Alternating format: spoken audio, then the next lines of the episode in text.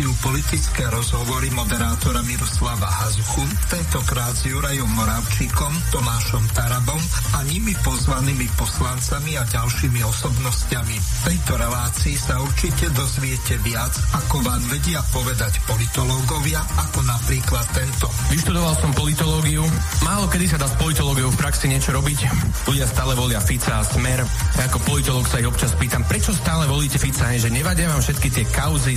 Oni im povedali, že dobre, každý má nejaké chyby, ale pozri sa, nie je ten Fico až taký zlý, veď dal nám aj vlaky zadarmo. Aj, dobre, vlaky zadarmo, hej, to dal aj Hitler a chodili na čas. Hej.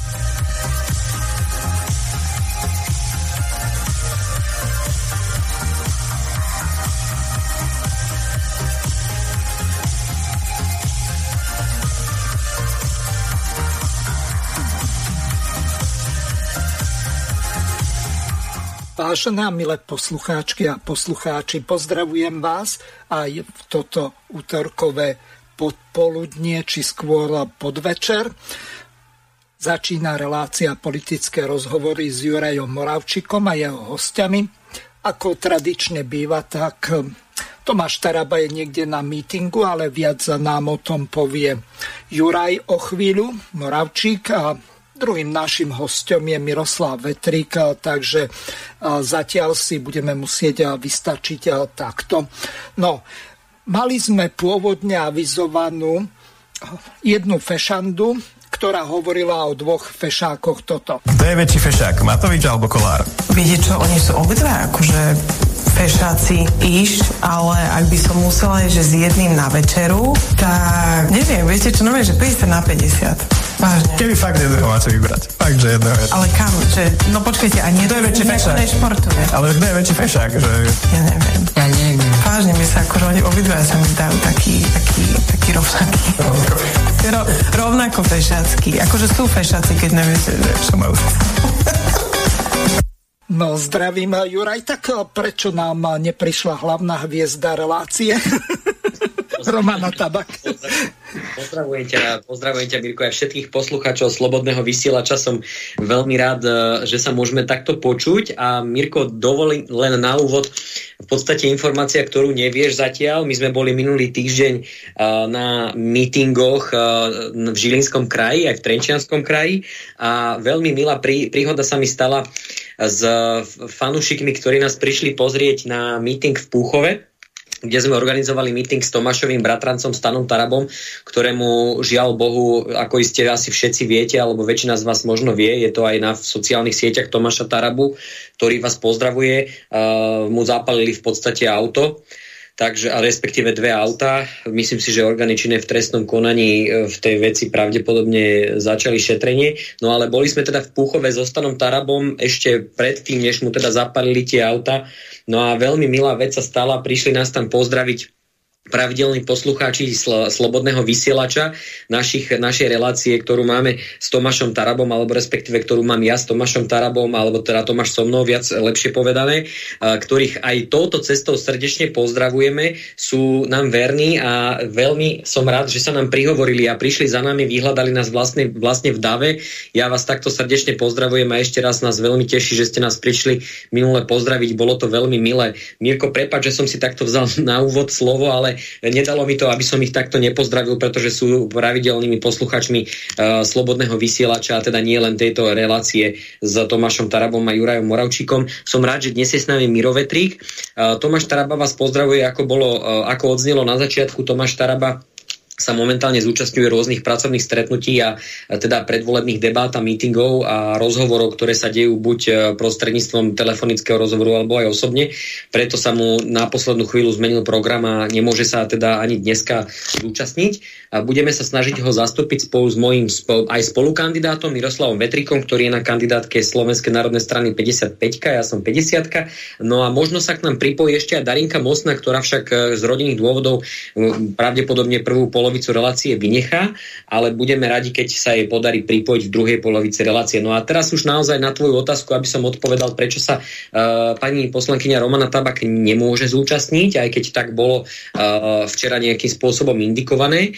No uh, nemôže sa zúčastniť, tiež vás pozdravuje všetkých, ale nemôže sa zúčastniť uh, tiež pre pracovné povinnosti uh, rôzne stretnutia, na ktorých teda podporuje aj uh, Slovenskú národnú stranu ako človek, ktorý uh, je národne alebo pronárodne zameraný, takže, takže vás všetkých srdečne pozdravuje, ale žiaľ, uh, teda dnešnej relácie sa nezúčastní, čo však nevylučujem, že do budúcna sa tak nestane. Takže ďakujem pekne za úvodné slovo, Mirko, aj tvoje, aj za privítanie, aj dokrutku, ktorú si pustil. No a ja sa budem tešiť na uh, náš, verím, že, verím, že bohatý rozhovor. Výborne, takže úvod formálny máme za sebou. My tu máme jeden taký rest a veľmi dobre mi pomohol kolega Romana Michelko, pretože v predchádzajúcej relácii, ale nie politické rozhovory, ale národná identita, tak odznela nepravdivá informácia ohľadom kružkovania.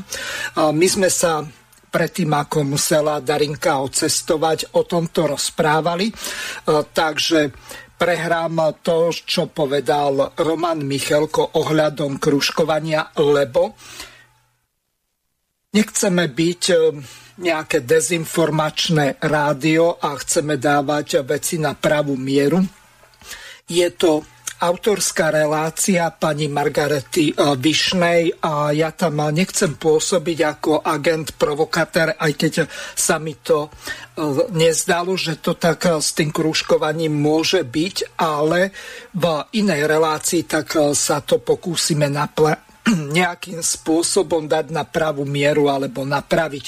Takže elementárna podstata nepravdivej informácie spočívala v tom, že podľa zákona 180 z roku 2014 o voľbách do Národnej rady a tak v podstate tam je uvedené, bolo v tej relácii, aby som to presnejšie povedal pánom doktorom Pavlovom, že prvý piati kandidáti na kandidátnej listine postupujú automaticky.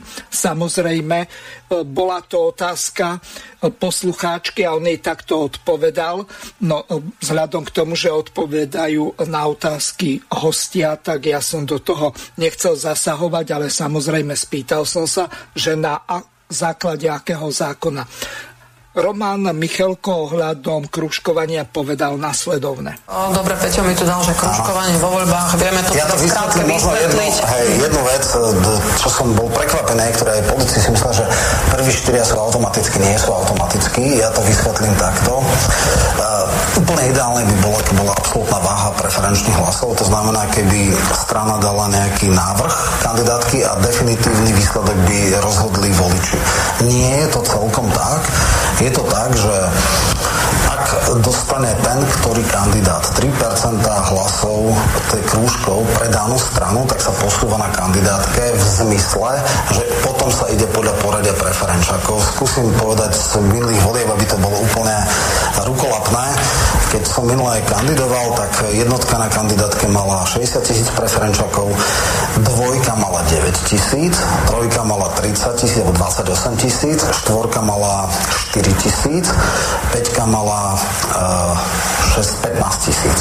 Výsledok bol taký, že jednotka ostala, dvojka uh, bola zo sedmičky 31 tisíc, takže na sedmička sa stala dvojkou, trojka ostala trojkou, štvorka bola peťka a dvojka padla na šiesta miesto.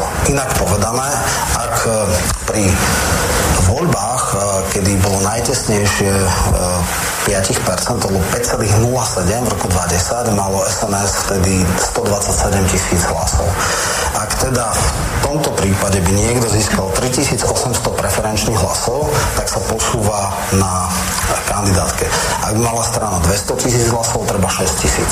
Čiže vy môžete, nie je to tak, že úplne teraz e, oľajnáci chceli dokonca 1%, lebo sa báli, že ich neviem kto prekružkujú, neprešlo to ja by som s tým nemal problém. Ja si myslím, že tí voliči majú si vybrať z tej kandidátky. Uh-huh. Tam je istá bariéra. Preto je fakt, SNS otvorenú kandidátku. Je fakt, že v tých malých stranách sa častokrát e, podarí uh, teda tá vôľa voličov oveľa ľahšie presadiť uh-huh. ako veľkých, lebo ak mala mal smer jeden čas, tuším aj cez milión voličov, to bolo v 12. roku, mm-hmm. tak tam treba 30 tisíc. A 30 tisíc je už naozaj ťažko sa prekruškovať. 30 tisíc. Uh, príklad Bekmatov, ktorý je 150 keď majú po týchto predikcií, bude treba 15 tisíc, čo nie je ľahké. Mm-hmm. Hej, socialisti mali 11 500 na čele s Chmelárom a osobne Chmelár mal 9 tisíc. Samozrejme, tam sú nejaké iné veci, ktoré k tomu idú. A chcem povedať, niektorí sa pýtajú, je možné, aby dvojka sa nedostala? No je to možné. Citová bola podpredsednička KDH a padla z druhého na 11. miesto a Lojzo Hlina zo 70 ju prekruškoval. Sice sa nikto nedostal, lebo vtedy sa nedostali, ale keby sa dostali, tak dvojka by padla na 11. miesto. Uh-huh. Ho... Bol to aj môj prípad, kedy som prekruškovala. 44 tisíc. Uh, Kryšiaka, ktorý do dnešného dňa nevys, nevysvetlil tých 22 miliónov z Pezinka. No, Takže je to možné. Čiže 3800 plus, kto dá, tak sa posúva. E, neviem, to, to by bolo pri 127 tisíc. Keď bude 130 tisíc, tak to bude iné. Keď to bude 150 tisíc, to bude 4500. Toľko treba preferenčných hlasov, aby sa človek posunul na kandidátke. A potom bude poradie a je možné, že to nebude stačiť, že v prvej deviatke 3%, ale možno 5, možno 6. Hej, lebo ostatní sa posunú, ale už budú pod čiarou. Dneska to vyzerá 10 mandátov a tým pádom je možné, že na to, aby sa uh, kandidát sns dostal, bude treba tak 5-6 tisíc a viac. No, ešte jednu vec, tá sa to zase nepovedala. Príklad, e, ak niekto zakruškuje v SNS štyroch ľudí, ano. ak niekto zakruškuje dvoch ľudí. Vysvetlite prosím, čo sa stane. No, že preferenčné hlasy iba buď dvom alebo štyrom. Skrátka, buď takto. Uh, Najväčší uh, uh, kružkovací mašinériu robili Most Hit, uh, teda urobili OKS na kandidátke Most Hit. Uh, OKS, keď išlo samé, tak malo 8 tisíc hlasov. Potom išli na Most Hit a vybrali si len 4 ľudí a tí 4 ľudia mali 4 mandáty. To bol Šebej, to bol uh, Zajac, to bol Osusky a to bol to, že Ondro dostal. Aby sme sa vrátili k tomu. Ja to vysvetlím. Hm? Uh, takže uh, oni extrémne z toho vyťažili, lebo mali 4 hm? mandáty a váhu pol mandátu. Teda dobrým krúžkovaním dokázali vyťahnuť 8-násobné, akože mali nadreprezentáciu ako tak. Ak da, niekto dá iba dvom, no tak iba tí dvaja sa budú započítavať. Ak dá štyrom, tak dá štyrom. Ja som preto na začiatku uh, vysvetľovať ľuďom, nerozrieďte si 20-30 ľudí na kandidátke, ale fokusujte to na štyroch. Mm-hmm. Jasné, že keď čím má strana viac kandidátov, tým menšiu šancu má, že sa jej prekružkujú, preto lebo si to rozriede. Mm-hmm. Hej? No. Takže v tomto je to, čiže ak chcete v podstate, ak, ja si myslím, že keby ja neviem, národná koalícia mala len štyroch, tak má vysokú mieru pravdepodobnosť, že bude mať štyroch poslancov. Keď má tam 20, tak tá šanca sa, sa klesá. No to je presne ten istý princíp ako pri počte strán, že sa tie hlasy rozbijajú, tak, ako sme tak. si teda povedali napríklad pri Zurindovi alebo pri e, demokratoch. Ja ešte chcem jednu vec povedať. Vôbec neplatí, že prvý štyria to majú isté, hej? Akože je vysoká miera... To skupím ja teda. Áno, áno. Predstavme si, že túto vidíme no. na kandidátke aká je. Áno. Jednotka Andrej Dan, Áno. dvojka Milan Garaj, hej. Áno. Pokiaľ by sa niekto rozhodol, že bude uh, vás dvoch zvoliť Áno. a nikoho iného, znamená, že vy, vy hlas Áno. a plus dostane hlas prvý. Nie, nie, nie. Vôbec to tak nie je. Vôbec toto je blbosť do na lož. Nie je to tak. Vôbec to, no ja som to vysvetlil. To zavádza. To áno. Strašne veľa ľudí, strašne veľa ľudí si to myslí, tí dvaja prví nedostanú nič. Len kružkujúci. To presne vôbec to tak nepatrí. Jediná vec, čo je niekde, že totálne bigotní straníci, ktorí nemajú žiadne preferencie, ale sú veľmi poslušní strany, automaticky kružkujú štyroch, je časť voličov, ktorí automaticky dajú prvý štyroch. Lebo strana tak rozhodla a ja som dobrý straník. Ale ak niekto dá iba dvom ľudí na 12. a 15. mieste, tí prví dvaja nedostávajú nič. Ospravedňujem sa za trochu nižšiu kvalitu tejto zvukovej nahrávky. E, Juraj, nech sa páči, môžeš okomentovať to, čo bolo povedané. Ak máš k tomu čo dodať po prípade Mirko Vetrik? Rozumiem. Ďakujem pekne, Mirko, za otázku. Dneska v podstate ste tu so mnou dvaja Miroslavovia. Uh, tak vám poviem, že čo sa týka preferencií, mňa veľmi teší. Uh, ja nebudem robiť, aj keď mám teda vyštudovanú tiež okrem medzinárodných vzťahov a diplomácie aj politológiu, nebudem robiť takú hlbokú analýzu ako kolega Roman Michelko, ktorého, ak nás počúva, srdečne pozdravujem. Stretávali sme sa minulý týždeň na našich uh, volebných mítingových výjazdoch po Slovensku, uh, najmä teda na Kisúciach, respektíve v celom Žilinskom kraji a v Trenčanskom kraji. Roman Michalko je naozaj na slovo zatý odborník, čo sa týka politologických analýz a spoločenskovedných analýz. Mňa veľmi teší, že Slovenská národná strana sa objavuje už v každom politickom prieskume nad 5%. Posledný politický prieskum nám nameral 6,1%. Agentúra AKO dokonca ako druhá voľba, čiže ľudia, keby mali možnosť voliť dve politické strany, alebo teda v podstate ďalšia strana, ktorú by po tej svojej, ktorú zamýšľajú voliť, nám merajú už 8,8%, je to volebný prieskum agentúry AKO z minulého týždňa ktorý bol aj samozrejme všade možne uverejnený, čo mňa teší. Uh, vidno to, že v podstate my neriešime to, že kto akým spôsobom sa e, prísne vzaté krúžkuje alebo prekružkuje alebo niečo podobné, ale e, ja za seba môžem povedať, že pre mňa je dôležité, že už sa ukazuje a teda z toho majú asi progresívno-liberálni politici a progresívno-liberálne strany asi ťažkú hlavu, že Slovenská národná strana vyzerá e, podľa týchto trendov a prieskumov, že bude v parlamente a bude vďaka nej možný vznik najmä pronárodne orientovanej vlády, ktorá bude pevným pilierom toho, aby tu vznikla vláda. A teraz upozorňujem vláda konečne národného záujmu, aby na Slovensku do budúcna neviala žiadna iná, alebo aby neviala vlajka žiadnej inej krajiny, ale v prvom rade našej krajiny, žiadne uh, rôzne dúhové vlajky na štátnych inštitúciách, ale v prvom rade vlajka našej krajiny, naša štátna zastava. Takže toto mňa osobne veľmi teší. Ja teda neriešim to, že akým spôsobom e, by sa mohol kto prekruškovať, čak samozrejme o tom rozhodnú uh, naši, naši, naši uh, občania, uh, na, voliči Slovenskej národnej strany a Slovenská národná strana.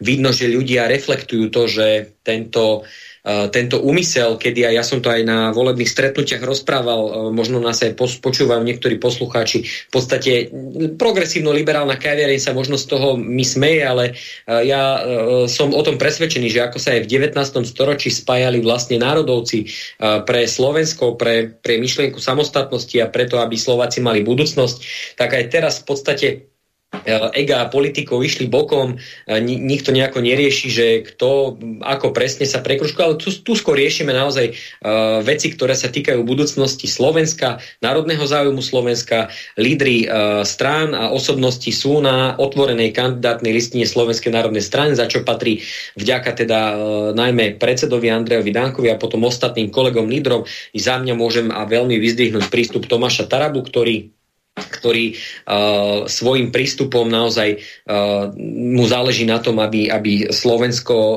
smerovalo tou národnou, národnou cestou. A teda je úplne prirodzené, že sa to deje na kandidátnej listine Slovenskej národnej strany, strany, ktorá má viac ako 150 ročnú históriu, uh, prísne vzaté uh, po, pri nejakom prerušení počas bývalého režimu alebo teda po obnovení, takže táto história tu je, je to, je to neočkriepiteľné.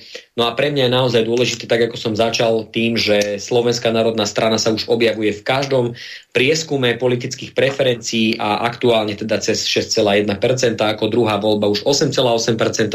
Ja ďakujem ľuďom, že im záleží na Slovensku, že aj prišli na naše volebné mítingy, kde Mirko, e, my nerobíme žiadne exhibicionistické vystúpenia, že by sme, ja neviem, dávali cukrovú vatu, alebo e, cukriky deťom, ako Boris Kolár, alebo ja neviem, e, pukance a až potom sa ľudia dozvedia, že vlastne prišli na volebný meeting Sme rodina, alebo teda nerozdávame, nerobíme nejaké koncerty alebo nevaríme nevaríme na týchto našich stretnutiach, ktoré sú pod názvom Spojili sme sa za Slovensko, nerobíme tam uh, nejaké, nejaké gulaše, pretože sú to cez pracovnú, pracovný týždeň, sú to diskusie s občanmi, kde naozaj každý dostane aj možnosť položiť nám otázky a tak sa aj stalo na tých našich stretnutiach. Ja som rád, že vlastne v podstate z tých stretnutí mne vychádza to, že ľuďom záleží na Slovensku, že prišli s nami diskutovať, že neprišli pre nejaké exhibicionistické vyjadrenia populistov a, a vzoru Kolár ale alebo Matovič, ktorý sa tu vozí na Fiatkách, robí tiež exhibíciu a Kolár, ktorý tu svoje volebné sluby popiera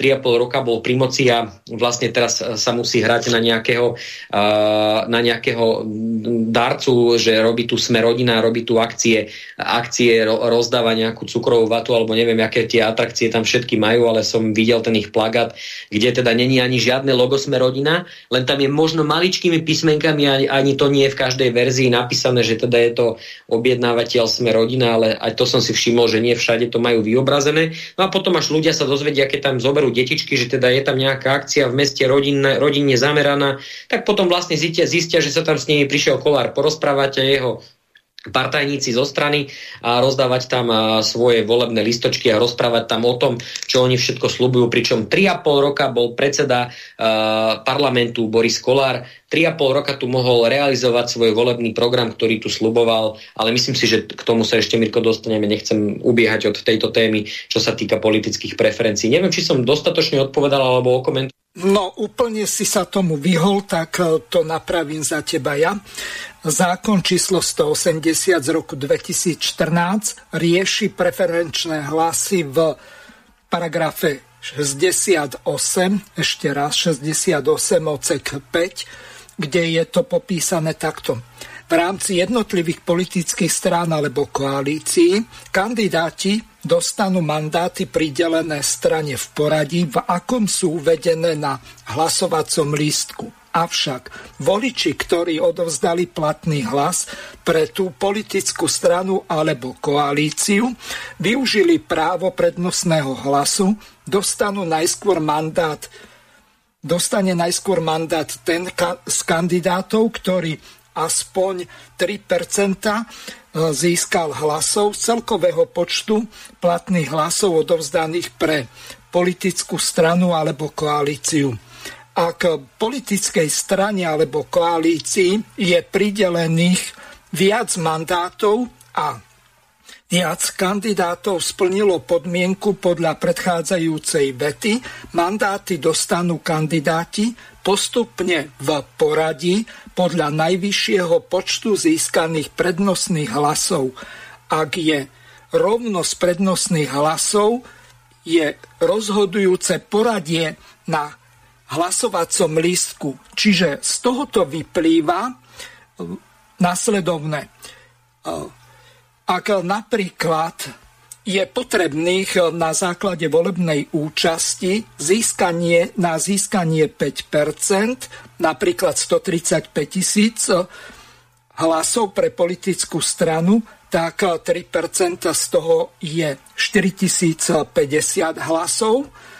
Ak a teraz odpovedám na tú otázku, ktorú položila poslucháčka Zuzana, ktorá sa pýtala, že ako sa zbaviť Danka z prvého miesta na kandidátke, tak e, odpovedám, ak by Danko získal napríklad 4049 hlasov, to znamená o jeden hlas menej ako 4050 za predpokladu, že bude potrebných na rovných 5% 135 tisíc hlasov, tak e, bude ako prvý náhradník. Čiže e, z tohoto vyplýva asi toľko. No samozrejme za predpokladu, že všetci ostatní e, budú mať viac ako tých 4050 preferenčných hlasov podľa tohto modelového príkladu. Čiže dúfam, že som poslucháčke Zuzane zodpovedal na jej neviem, či zlomyselnú alebo dobromyselnú otázku ohľadom toho, ako sa zbaviť Andreja Danka a dostať tam kandidátov z iných politických strán. Takže asi no, toľko uh, na ja vysvetlenie. Som, som teda, ja, ja už rozumiem, Ja by som sa teda k tomu ešte rád vyjadril. Ja určite teda nes, nejak nesúhlasím s tým, alebo nie som zastanca takýchto diskusí, že niekoho sa zbaviť alebo nie.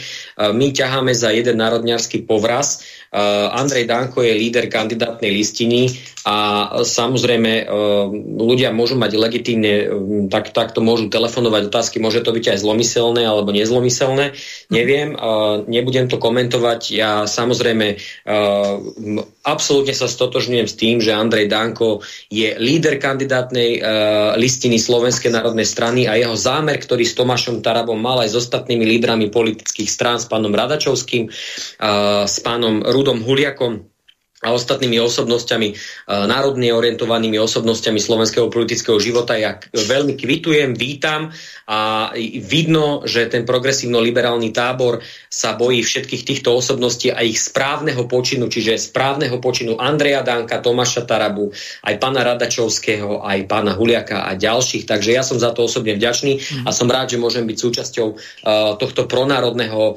pronárodného uh, zámyslu, aby sa Slovensko naozaj posunulo z toho uh, ohrozenia progresívno-liberálneho tábora, aby tu po 30. septembri, keď pevne verím, že všetci zvíťazíme tým, že pôjdeme k voľbám, tak aby najmä neuvažujúc o tom, že kto sa ako prekruškuje, neprekruškuje alebo koho prekruškuje, najmä aby Slovenská národná strana bola pevnou súčasťou, pevne verím, že budúcej národne orientovanej vlády, vlády, ktorá bude mať za cieľ národný záujem Slovenska. Takže toto len za mňa som potreboval, e, Mirko, povedať e, môj osobný Jasne. názor, ktorý, ktorý v tejto veci mám. Dobre, zrejme si bol výborným študentom na tých medzinárodných vzťahoch, lebo sa vyjadruješ brilantne diplomaticky zlomyselne poviem, skús niečo povedať zlého na Danka a aj z toho 50. miesta ťa stiahne. Takže ideme na druhú tému. Kolár nazval klamármi kandidátov LSNS podstate uvediem, o čo sa tam vlastne jednalo, lebo tá nahrávka je v dosilnom vetre urobená, tá predchádzajúca. Tak nakoniec e, s Darinkou Mosnou sme sa rozhodli, že e, sa odvysiela až toto stanovisko Arpáda Šerkéziho na to, keď naháňali v podstate e, vrtulník, ktorý mal pristáť a doviesť Borisa Kolára na politický míting. LSNS je vrcholne pobúrené a takisto aj my, obyčajní dane platiť, platiaci voliči, že niekto si dovolí chodiť na mítingy na vrtulníku a popri tom idú ešte ďalšie 3 až 4 auta, jedno policajné a tri na ochranu ústavných činiteľov. Takže reakcia Arpáda Šerkézyho, čo povedal Boris Kolár na nich. Čaute všetci. Možno sa k vám donieslo, že nás pán Kolár nazval hlupákmi a klamármi v súvislosti so zneužívaním letky ministerstva vnútra pre jeho predvolebnú kampaň za peniaze daňových poplatníkov. Je zaujímavé, že keď sme sa dostavili na miesto avizovaného pristátia, boli tam nachystané auta a policajný sprievod. Policajti nás odtiaľ vykázali s odvodnením, že o chvíľu tam pristane vrtulník. To teda klame. My, policajti, alebo notoricky známy klamár, pán Kolár, pre ktorého je klamstvo pracovnou metódou. Spomeňme si na prísľub výstavby 20 tisíc nájomných bytov, ktorý mu pomohol k volebnému úspechu. Kde sú tie byty? Nikde. Ten istý kolár má tu drzosť hlásať na predvolebných billboardoch, že vie pomáhať. Komu? Sebe? Lebo nám určite nie. Prečo nám nepomohol, keď bol súčasťou najhoršieho vládneho kvarteta v histórii samostatného Slovenska? Ale to už je otázka na ňo, že?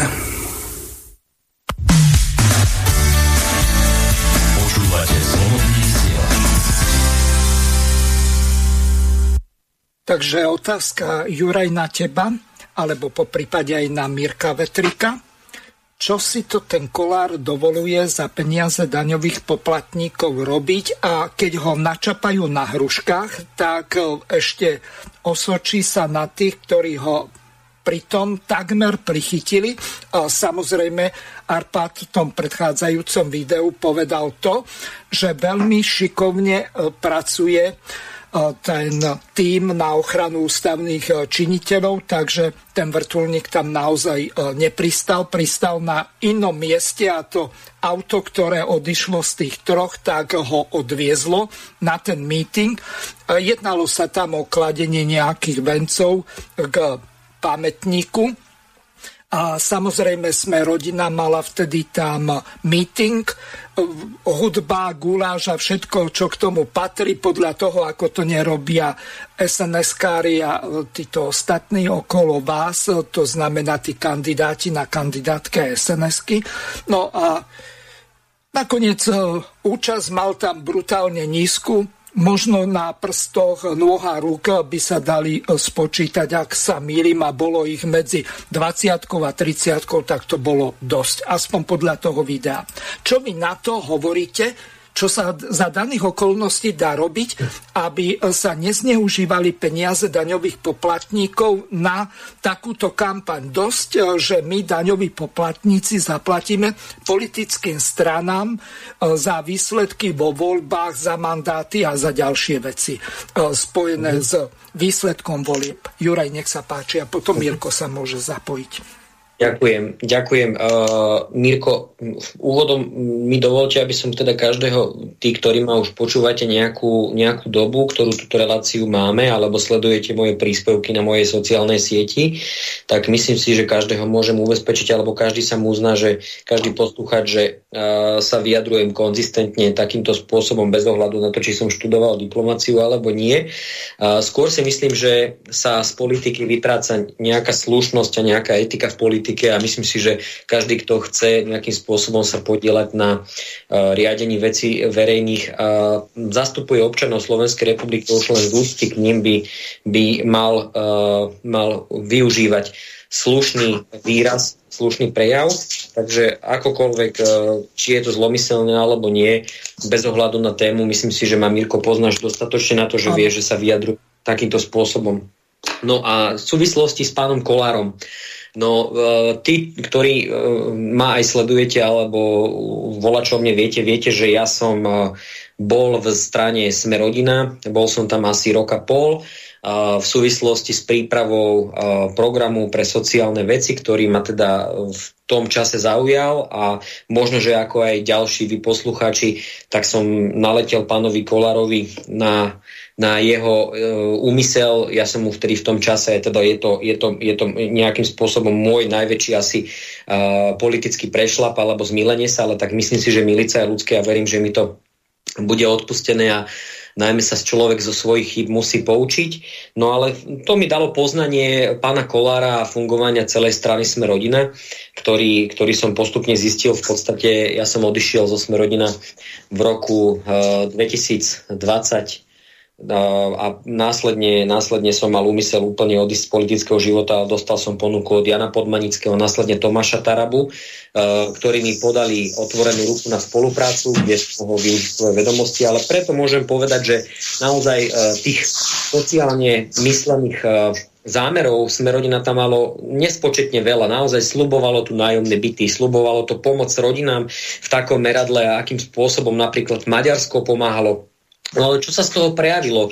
Prejavilo sa z toho v podstate nič, iba nejaká konferencia, ktorú organizovala uh, Sme rodina, myslím si, že to bol krajniak minister práce, ktorý tam vystupoval a pani Záborská, ktorá tiež vždy uh, mala plné ústa pomoci za ochranu života, ale keď sa hlasovalo v podstate niekde na, Európsk, na pôde Európskeho parlamentu, tak buď nebola prítomná, alebo teda neviem, nejako to nikdy ne, nevyšlo Takže, takže v podstate robili len takúto konferenciu o tom, kde informovali, mali tam pozvanú pani Katalín Novákovú, teraz prezidentku Maďarska bez ohľadu na to, aké sú teraz tie, teda tie vzťahy s Maďarskom, alebo teda tie nejaké vyjadrenia. A teraz hovorím o tej sociálnej politike voči, voči rodinám, že teda Maďarsko za tých 10 rokov zvrátilo tú negatívnu demografickú krivku a ten prírastok obyvateľstva sa dostáva do plusových čísel v Maďarsku, respektíve už sa dostal.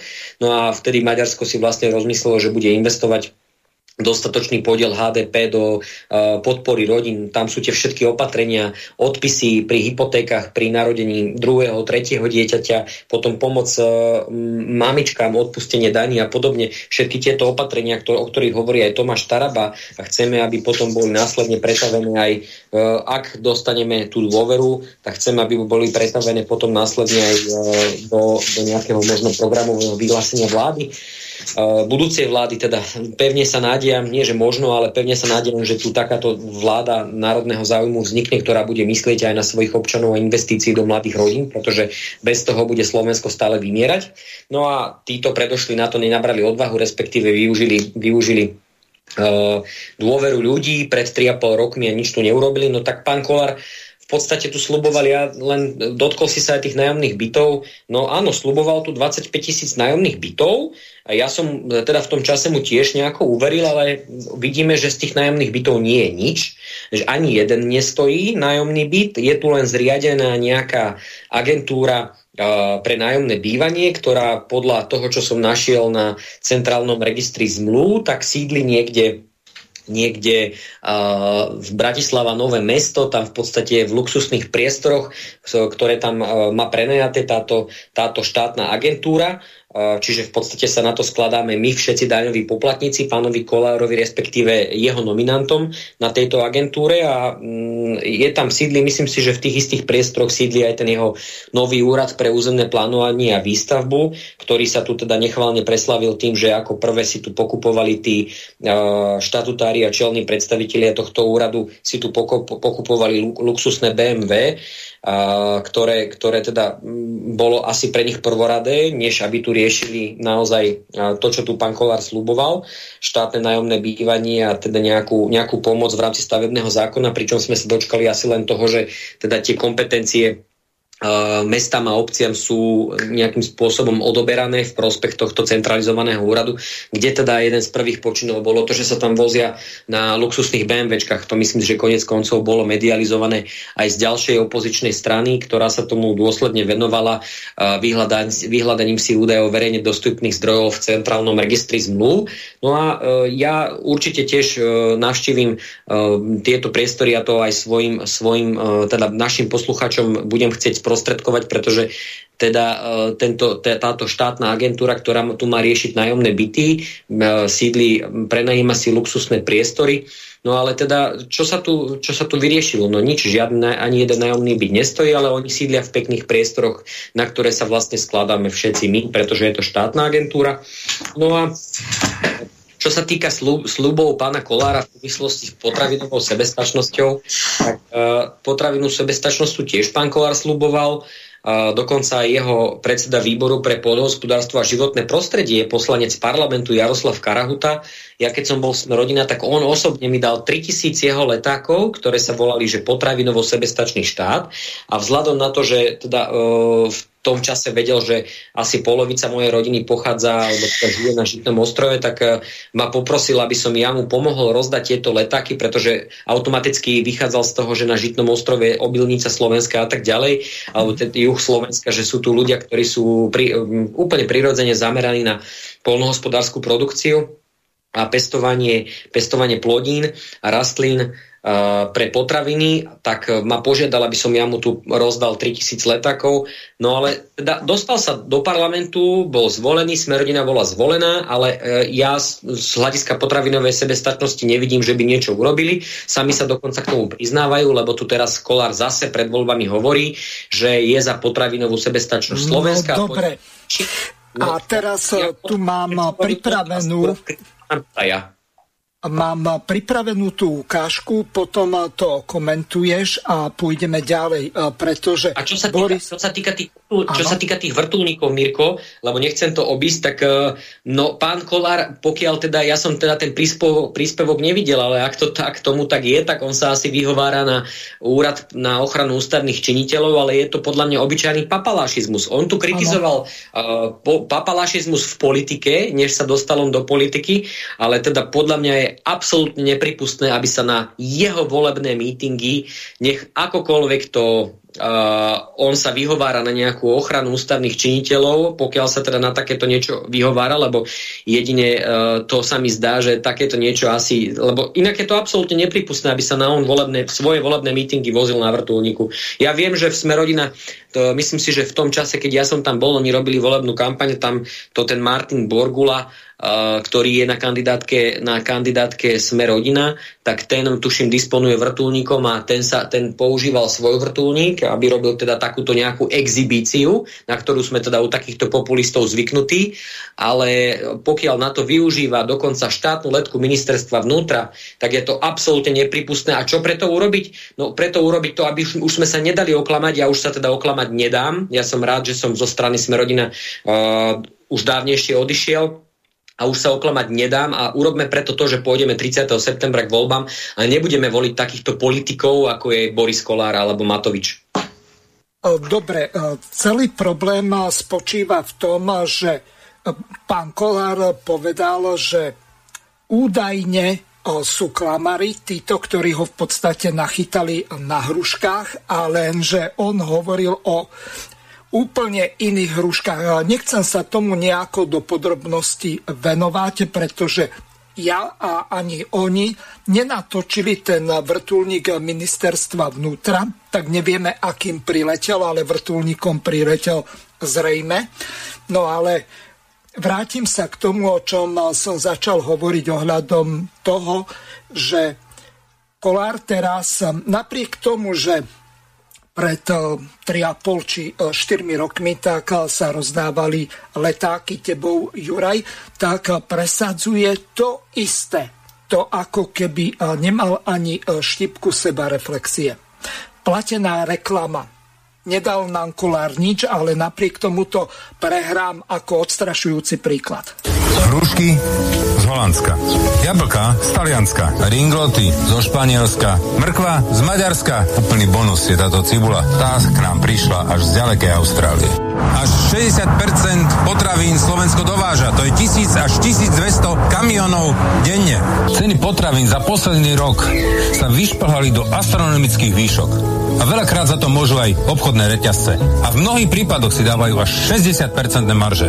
Toto musíme zmeniť. Nechceli by sme mať radšej na Slovensku domáce čerstvé potraviny a za normálne ceny? My v hnutí sme rodina máme na to riešenie. Tie obchodné reťazce musia dostať konkurenciu. Musíme vybudovať štátny potravinový reťazec. Na jeho začiatku budú výrobcovia, pestovatelia a na konci budú štátne predajne. Takto dostaneme na naše stoly slovenské čerstvé potraviny za normálne ceny. A či sa to dá? No samozrejme, že áno.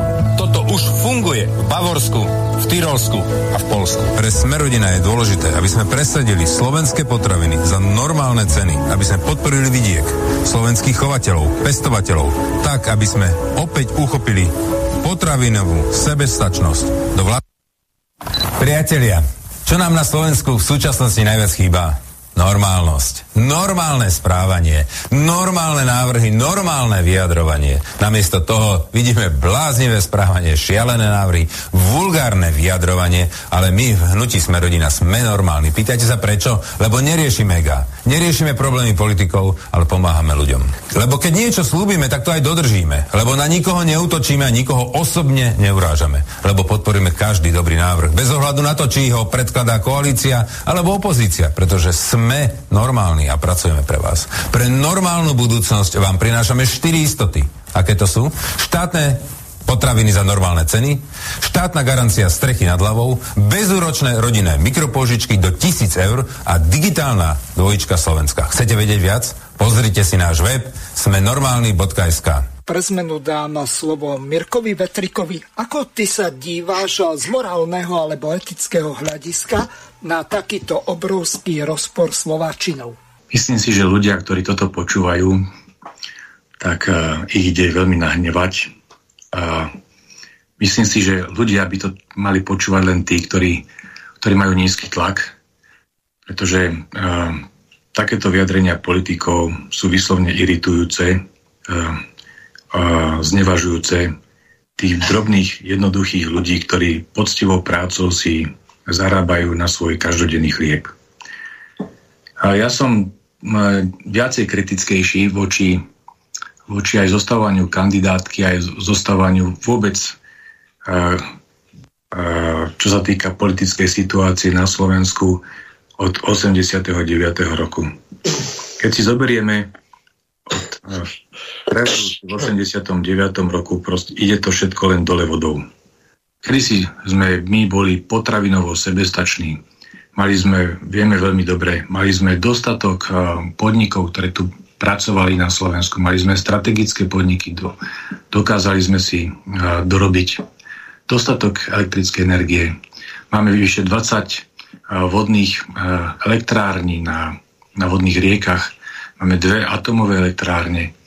Uh, takže toto sú, toto sú naozaj veci, ktoré, ktoré pomáhali vytvárať a vybudovať naši starí otcovia a naši otcovia. A výsledok, Slovensko sa čím ďalej tým viacej prepádáva do chudoby, dokonca už sme druhý uh, najchudobnejší v Európskej únie. Predbehlo nás, uh, nás dokonca, myslím, že aj Bulharsko. Aj Bulharsko. Takže to je naozaj, to je výsmech, to je výsmech takto dám to na správnu mieru. Predbehlo nás Rumunsko, Bulharsko je za nami. Nech sa páči. Takže no, áno. No, a, takže to je, to je výsmech naozaj tých všetkým, všetkým, všetkým poctivým ľuďom, ktorí pracujú. Je to, ja by som to tak expresívne nazval, že naplutie do tváre. A čo sa týka, preto som aj rád, že naozaj tá kandidátka je otvorená, kandidátka, že si ľudia budú môcť zvoliť charakterných ľudí hej, a môžu skruškovať a takýmto spôsobom do popredia posunúť ľudí, ktorí naozaj niečo aj v živote urobili nielen pre seba a to najbližšie okolie, ale aj pre to spoločenské dobro. Takže tomuto som veľmi rád, pretože naozaj 30 rokov to bolo jedno velikánske uh, rozkrádanie na Slovensku, či už uh, tunelovalo sa zo štátnych podnikov, alebo sa, ako vieme, privatizovalo. Uh, takže z toho morálneho hľadiska mora- vidíme na každom kroku, že tá morálka, morálka upadá, ľudia nemajú záujem riešiť veci z morálneho hľadiska, ten prirodzený zákon ich absolútne nezaujíma. Je to je snaha naozaj dostať sa na nejakú dobrú pozíciu a pozerať sám na seba. A to je veľmi, veľmi smutné, že proste takéto niečo, takéto niečo sa deje aj v vrcholovej politike. Tí politici, uh, politici by, mali, by mali ísť predovšetkým príkladom. Ja to poviem takú, aby, aby to neboli len také suché konštatovania, taká zaujímavá uh, historická perlička. Zachytil som, že v 17. storočí jeden zemepán, dá sa povedať, to bol Palatín Mikuláš Esterházy, naozaj veľmi zlým spôsobom sa zachoval voči siedmým nejakým podaným, ktorý, ktorý proste, ktorý obvinil a, a dostali, dostali trest smrti. No, tento Mikuláš Esterházy za pokanie, za to, že bol na takom vysokom mieste a takom vysokom postavení, tak v rámci v rámci pokania hej, uh, bol uložené, že musí postaviť sedem kostolov. Čiže to, to, nie, to, bolo, to bola vážna vec. A jeden z tých kostolov bola aj terajšia Trnavská katedrála Sv. Jana Krstiteľa. Nádherný barokový, ranobarokový kostol, ktorý máme na Slovensku s krásnym oltárom dreveným. Takže naozaj títo politici, to chcem povedať, politici, ktorí zastávajú na, pozíciu na takýchto vysokých miestach by mali ísť predovšetkým príkladom a keď sa pochybia, tak tá miera trestu by mala byť ďaleko väčšia. Nemala by byť na úrovni obyčajných ľudí, ale naozaj mala by to byť aj priťažujúca okolnosť. Andrej Hlinka, a zajtra si pripomíname 85. výročie jeho umrtia. Aj v Ružomberku 16. augusta, krátko pred polnocou, zomrel tak on chodieval v jednej reverende do Národného zhromaždenia ako poslanec Národného zhromaždenia v Prahe. Chodieval jednoduchej aj farárskej, dedinskej reverende, ktorá patrila kňazom a takto ľudia videli, že on žije chudobným spôsobom. On sa, on sa nepretrčal. On sám povedal, že on bude žiť s ľuďmi. On nebude bývať v nejakých palácoch a teplých farách. A on chcel naozaj žiť s ľuďmi. A potom vlastne ono dokázalo osloviť skupinu svojich následovníkov, takže tí mnohí ľudia takýmto spôsobom aj žili. Ja, si, ja študoval som napríklad o Mikulášovi Pružinskom, ktorý bol minister financí a autonómnej vlády. On hovorí, on, on chodieval ako, ako minister z ministerstva, on pochádzal z Liptova, z Bešeňovej. On chodieval z ministerstva na železničnú stanicu pekne električkou. Nastúpil v Bratislav na hlavnej stanici na vlak, pekne sa zaviezol na Liptov. Dokonca železničiari mu hovorili, pán minister, my vám zastavíme vlak v Liptovskej teplej. Povedal, no v žiadnom prípade, že v, žiaden, v žiadnom prípade vlak kvôli jednému človekovi sa zastavovať nebude. Čiže toto boli ľudia, ktorí mali, ktorí si vážili morálku, morálka ako je veľmi dôležitá. A, a potom boli príkladom. Slovenská koruna, slovenská koruna mala cvenk švajčiarského franku. Takže takýmto osobným príkladom potom tí ľudia dokázali vtiahnuť aj ostatných tých ľudí, aj ostatných tých voličov a, a preto im dávali aj hlasy vo voľbách. Takže tu uh, máme vzory a osobnosti. Uh, morálka je veľmi dôležitá a tú morálku treba vniesť do spoločnosti a predovšetkým politici by mali byť príkladom. Ja to ešte doplním.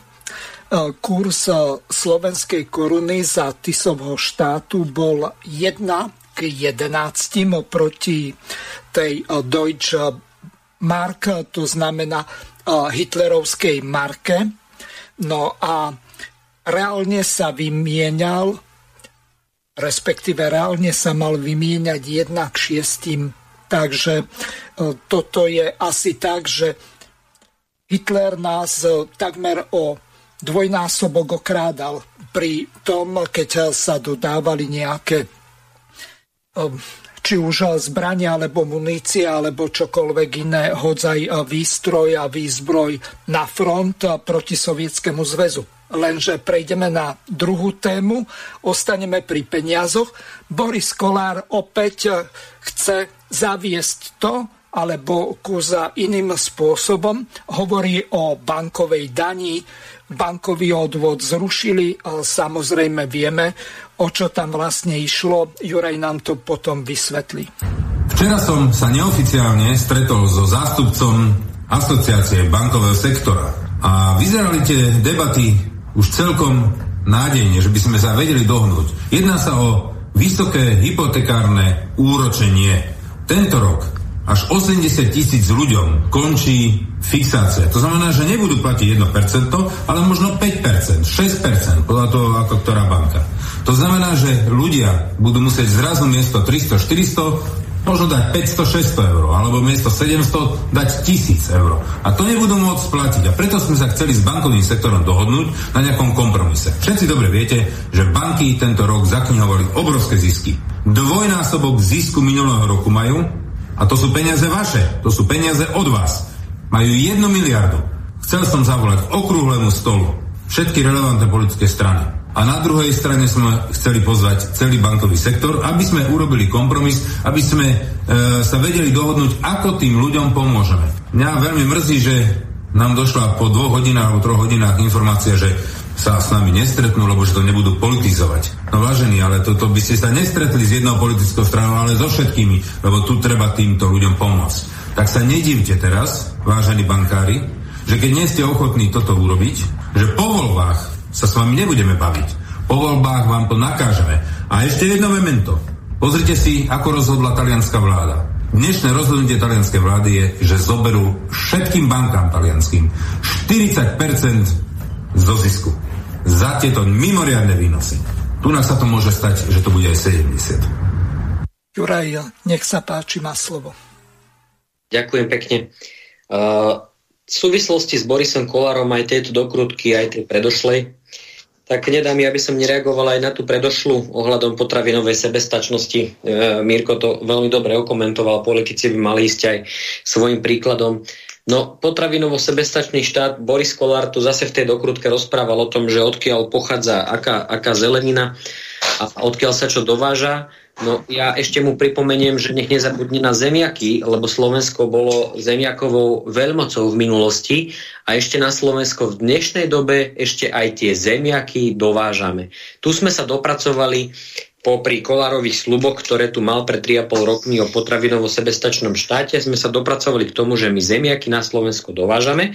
A zase si teraz pred voľbami ako keby znova zobral túto tému ako keby nemal ani dostatok chochmesu na to, aby uh, zaujal niečím iným a pridal si tam teda nejaké štátne potravinárske reťazce, čiže miesto toho vyplýva len to pri takej krátkej a stručnej analýze, že tuto nájomné byty išiel riešiť alebo riešiť cez nejakú agentúru pre nájomné bývanie, ale zatiaľ nestojí ani jeden z tých 25 tisíc nájomných bytov. A teraz vidno, keď sa mu to teda nepodarilo, alebo respektíve držal pri funkcii 3,5 roka iba neschopného ministra Budaja, ktorý teda neriešil vôbec nejakú potravinovú sebestačnosť ani s ďalšími tými, týmito ministrami, ktorí sú za to zodpovední, tak e, v podstate s potravinovou sebestačnosťou neurobil nič, len si tam doplnil zase zriadenie nejakej inštitúcie, čiže nejakého štátneho potravinárskeho reťazca, ktorý si môžeme povedať, že ako tá agentúra pre nájomné bývanie zatiaľ ako keby nerobí nič, alebo teda není žiadny nájomný byt, čiže oni chcú vytvoriť nejaký takýto reťazec, ktorý najskôr budú potrebovať vytvoriť, bude potrebovať peniaze na svoje fungovanie, tento štátny reťazec, ale zase k tej potravinovej sebestačnosti sa kedy do, do, dostaneme. No ja vám poviem, že Boris Kolár vôbec nedrží slovo, pretože Tomáš Taraba uh, minulý rok na jeseň zorganizoval v Pezinku veľké stretnutie po, poľnohospodárov, vinárov, ktorí naozaj prišli na, na to stretnutie, na ktoré pozval aj Borisa Kolára. No a tam Boris Kolár aj s pánom Karahutom aj všetci dodávali tlačové výstupy do celoplošných médií, do RTVS o tom, ako teda v parlamente zahlasuje za pomoc polnohospodárom, potravinárom, ktorí mali škodu, zve, škody zverov porobené a podobne. No a ako im teda pomôže pri hlasovaní, no ale Smerodina vôbec. Myslíte si, že pomohla? Vôbec v to opačnom, keď, bolo, keď prišlo nalámanie chleba, ako sa povie, hlasovalo sa v parlamente, to vám môže potvrdiť aj e, Filip a Štefan Kufa s Tomášom Tarabom, že v podstate Smerodina za tieto zákony nezahlasovala, nepomohla polnohospodárom a potravinárom. Takže čo tu Boris rozpráva o nejakej potravinovej sebestačnosti Slovenska, keď vlastne mal možnosť v parlamente zahlasovať za tieto zákony, ale on to, ne, on to neurobil. Uh, tieto zákony, ktoré by pomohli potravinárom, polnohospodárom, vinárom, tak tieto zákony v parlamente neprešli uh, v, v, v tom čase, keď uh, sa riešili. Takže na Margo to je na margo toho uh, tých jeho krásnych videí alebo tých krásnych slov, ktoré si necháva uh, ako platenú reklamu na YouTube, ktorú nepreskočíte. Sú, to sú tie bumpre. Vy si tam pustíte nejaké video, ktoré vás zaujíma vyskočí vám tam Boris Kolár o tom, ako rozpráva, odkiaľ je aká zelenina. No ale 3,5 roka tu neurobil nič. No. Samozrejme, čo sa týka bank, aby som sa dostal aj k druhej časti otázky, tak uh, banky tu, milí občania, drahé Slovenky, milí Slováci, zarobili okolo 800 miliónov eur na zisku na poplatkoch a na všetkých týchto veciach, ktoré sú spojené so servisom pre, pre občanov. Sú to teda samozrejme, áno, vaše peniaze, Kolár sa k tomu hlási, že tu po voľbách urobí poriadok, lebo sa samozrejme asi chce hlasy, no ale teraz je pri moci a zatiaľ sa nedieje nič. No ale tu bankám naozaj by nestačilo, ja neviem, z tých 800 miliónov 300 miliónov na to, aby pokryli svoje výdavky. Myslím si, že aj tak je to dosť. A týchto 500 miliónov eur by pokojne mohlo byť použité uh, na, na sanovanie týchto, lebo naozaj na jeseň tie hypotéky, tá fixácia úrokových sadzieb, to je pravda. Tam tie hypotéky stupnú. Tí, ktorí platíme 400, budeme platiť 600, tí, ktorí platia 600, budú platiť možno aj 800 alebo 1000 eur. Takže tieto fixácie úrokových sadzieb sa na jeseň, áno, dotkne sa to veľkej skupiny občanov, už tí, ktorí tým boli zasiahnutí, tak na jeseň bude ešte väčšia skupina tých občanov tým zasiahnutá, teda nás. E, týka sa to napríklad aj mňa keďže mám, keďže mám uh, bývanie na hypotéku. Ale naozaj poviem, že vlastne tento, tu, tu treba naozaj zaviesť mimoriadný bankový odvod, uh, keď sa táto vláda k tomu nemá, Čaputovská, Odorovská ani bývala tu nič neurobila a pritom vedeli, pričom vedeli minimálne rok, že takéto niečo sa tu proste chystá, tá inflácia a všetky tie krízy, alebo do čoho nás oni doviedli, uh, zbrojenie a podobne, výdavky na zbrojenie, tak toto tu všetko uh, v podstate spelo k tomu a neurobili tu nič. A táto Čaputovsko-Odorovská vláda tu naozaj nerobí s tým nič. Takže tu po 30. septembri, ak nám dáte dáte svoju dôveru, tak tu treba urobiť naozaj zákonom stanovený mimoriadný bankový odvod, ktorý by, a to zase mňa trošku mrzí, lebo moje začiatky, ja som tiež pracoval aj v Tatrabanke uh, po vysokej škole nejakú dobu, ale tu treba naozaj, uh, a to nechcem robiť reklamu, v žiadnom prípade, že pracoval som v banke a tu, tu uh, ja, ja keď aj Mirko Vetrik mi možno pomôže, že v minulosti tieto bankové inštitúcie maj, mali, mali aj nejakú spoločenskú zodpovednosť pre pán kráľa za občanov občanov a podobne, lebo tak oni sa pripravujú o potom, o bonitných, keď už to takto zoberieme, oni sa potom pripravujú o klientov, ktorí sú schopní platiť svoje pohľadávky a podobne. Čiže keď takto banka, banky idú hlava, nehlava voči občanom a nemajú nejakú spoločenskú zodpovednosť, aby som čakal, že samotné banky vyvodia nejakú spoločenskú zodpovednosť a pomôžu občanom tej krajiny, ale keď sa teda banková inštitúcia k tomu nemá a nevyvodí nejakú spoločenskú zodpovednosť, teda žiadna banka, tak naozaj tu musí nastúpiť národne orientovaný štát, ktorý ochráni svojich občanov a urobí mimoriadný bankový odvod, tak ako napríklad to urobili v Taliansku a možno aj samozrejme vyšší Noledy, ale ja už pánovi Kolárovi neverím, že k takémuto niečomu by pristúpil, pretože je pred voľbami a ako vidíme po voľbách 3,5 roka tu potravinová sebestačnosť není ani nič takéto, tak neviem, ja mu moc neverím, že by, že by on urobil niečo s bankami potom po voľbách, ale to skôr ja, e, nie že skôr ja verím Tomášovi Tarabovi, pretože on tieto riešenia robí, hovorí o nich dopodrobná, pretože ekonóm, rozumie tomu oveľa viacej než ja, ale hovorím, tu je naozaj potrebné urobiť mimoriadný bankový odvod, aby e, banky proste akceptovali nejakú, mimoriad, nejakú spoločenskú zodpovednosť tejto mimoriadnej situácii, pretože tu sa mnoho ľudí ocitne na hranici e možnosti existovať alebo na existenčnej hranici, takže hovorím, tu naozaj treba, aby nastúpil, pokiaľ sa k tomu bankový sektor nemá sám, tu musí nastúpiť e, pronárodne orientovaný štát a ja verím, že Slovenská národná strana, ak bude súčasťou ďalšej vlády, uh, bude ochraňovať národný záujem Sloveníka Slovákov aj v tejto oblasti, nielen potravinovej sebestačnosti, ale aj v oblasti ochrany občanov pri uh, zmene fixácií úrokových sadzieb, kedy naozaj táto situácia je v podstate bezprecedentná, takže tu musí nastúpiť štát. Ďakujem, Juraj. No, prišla nám reakcia poslucháčky Zuzany dosť podráždená, zrejme oprávnenie. Aké zlomyselné dosláka mizerného je smutné, že sa musí posluchať stokrát pýtať, aby dostal správnu odpoveď.